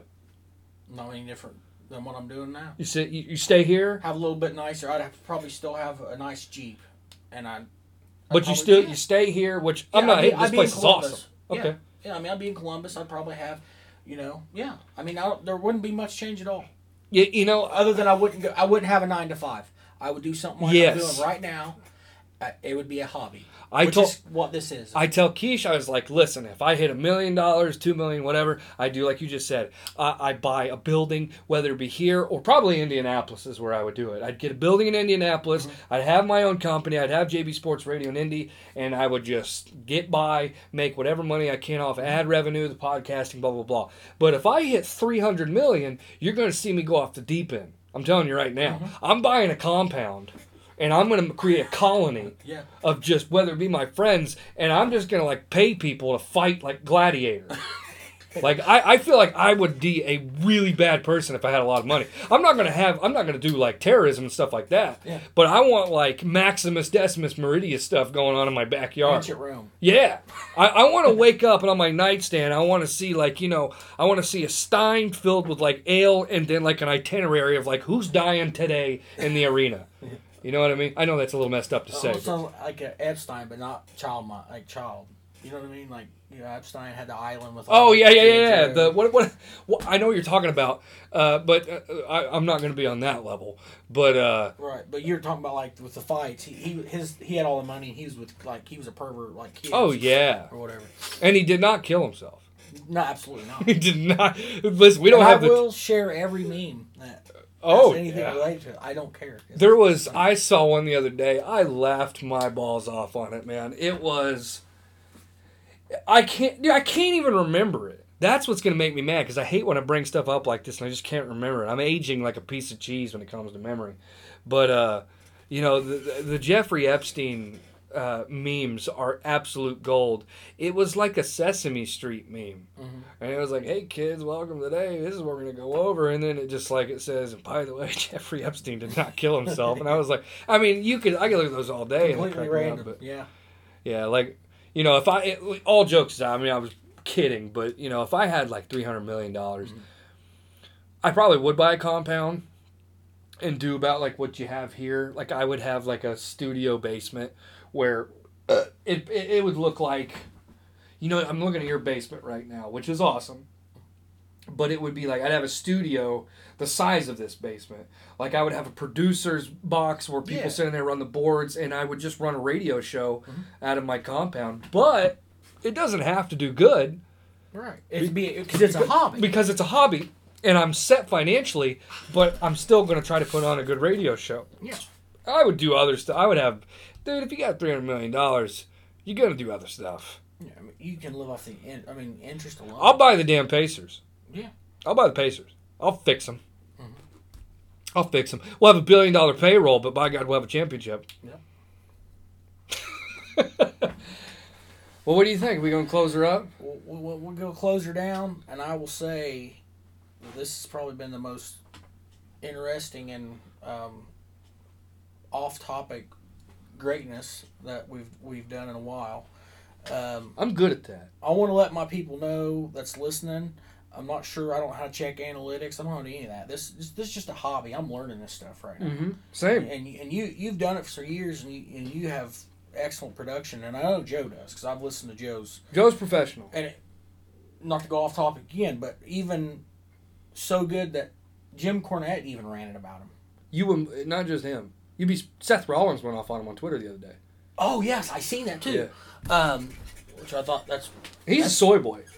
Who? Rollins. Yeah, I didn't know that. Big soy boy. But uh, all I knew was from Iowa. But uh, anyways, um, a lot so, of big names have gone off on Joe. By the way, that means he's doing something right. Hit, yeah, he's hitting. He's yeah, hitting nerves. He's hitting and nerves. That's, that's good. Cornette, Rollins. Uh, but you know, any insight you can give me, I definitely appreciate it. Anybody that's listening, any, anything that you guys think that can make this show better, or something you want to hear, somebody you want me to talk to, I, I've said since day one that this show is general talk, and it, it I mean, I will. I'm talk. I want to talk to anybody from preachers to convicts. You know what I mean? Sure. Everybody's got a story. You know, everybody's out there has done something, been through something, you know, whatever. And I think the more people understand what people have done, I think they gain more respect for them, what they, you know, what they've seen, things of that nature. And that's why I want to keep doing this. Um, so, you know, this will probably be my last podcast for two thousand nineteen. And I wanted to give a shout out to Kurt Fish, my stepdad, for helping me put together these this awesome office in here. Yeah, these are lit. No uh, pun intended. Jonathan, my brother, Hibbs for making my background uh, with the uh, and with Infinity, and uh, he. Uh, I just farted, by the way. Uh, yeah, that's, I, that's what that's what the, the laugh's about. Let's pray it doesn't smell. Um, it's a small room. Yeah. Uh, I've held that in, by the way, for two and a half hours. You did good. I did, I did I will, good. I, I'll praise you for that. Um, but Jonathan has zero training in graphic design. Oh, yeah, and that's good. Yeah. I even got it set on my Echo. It looks like a strip club sign. I've never been to one, to be honest. It's a true story. Yeah, me neither. Um, but, um, but he did that, and he did Kyle's shirt. And I think that's something that he could be good at. Sure. You know, put. We need to get him in, him in here next time. We do. And just, you know, which I'm hoping there's a next time. Hey, well, yeah, yeah. Hey, we yeah. need to get him in here because I, I, I got stories for days on I mean, we him. Go on them, we go on about music or movies for a whole episode, really. Oh, yeah. And shout out to um,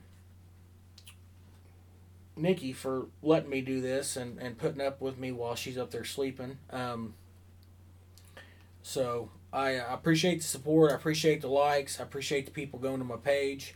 Um, I'm not sure if I will be up still uploading to YouTube. I'm going to definitely do this one. But I, I know for sure I will make sure it's on Anchor. So that way it goes with...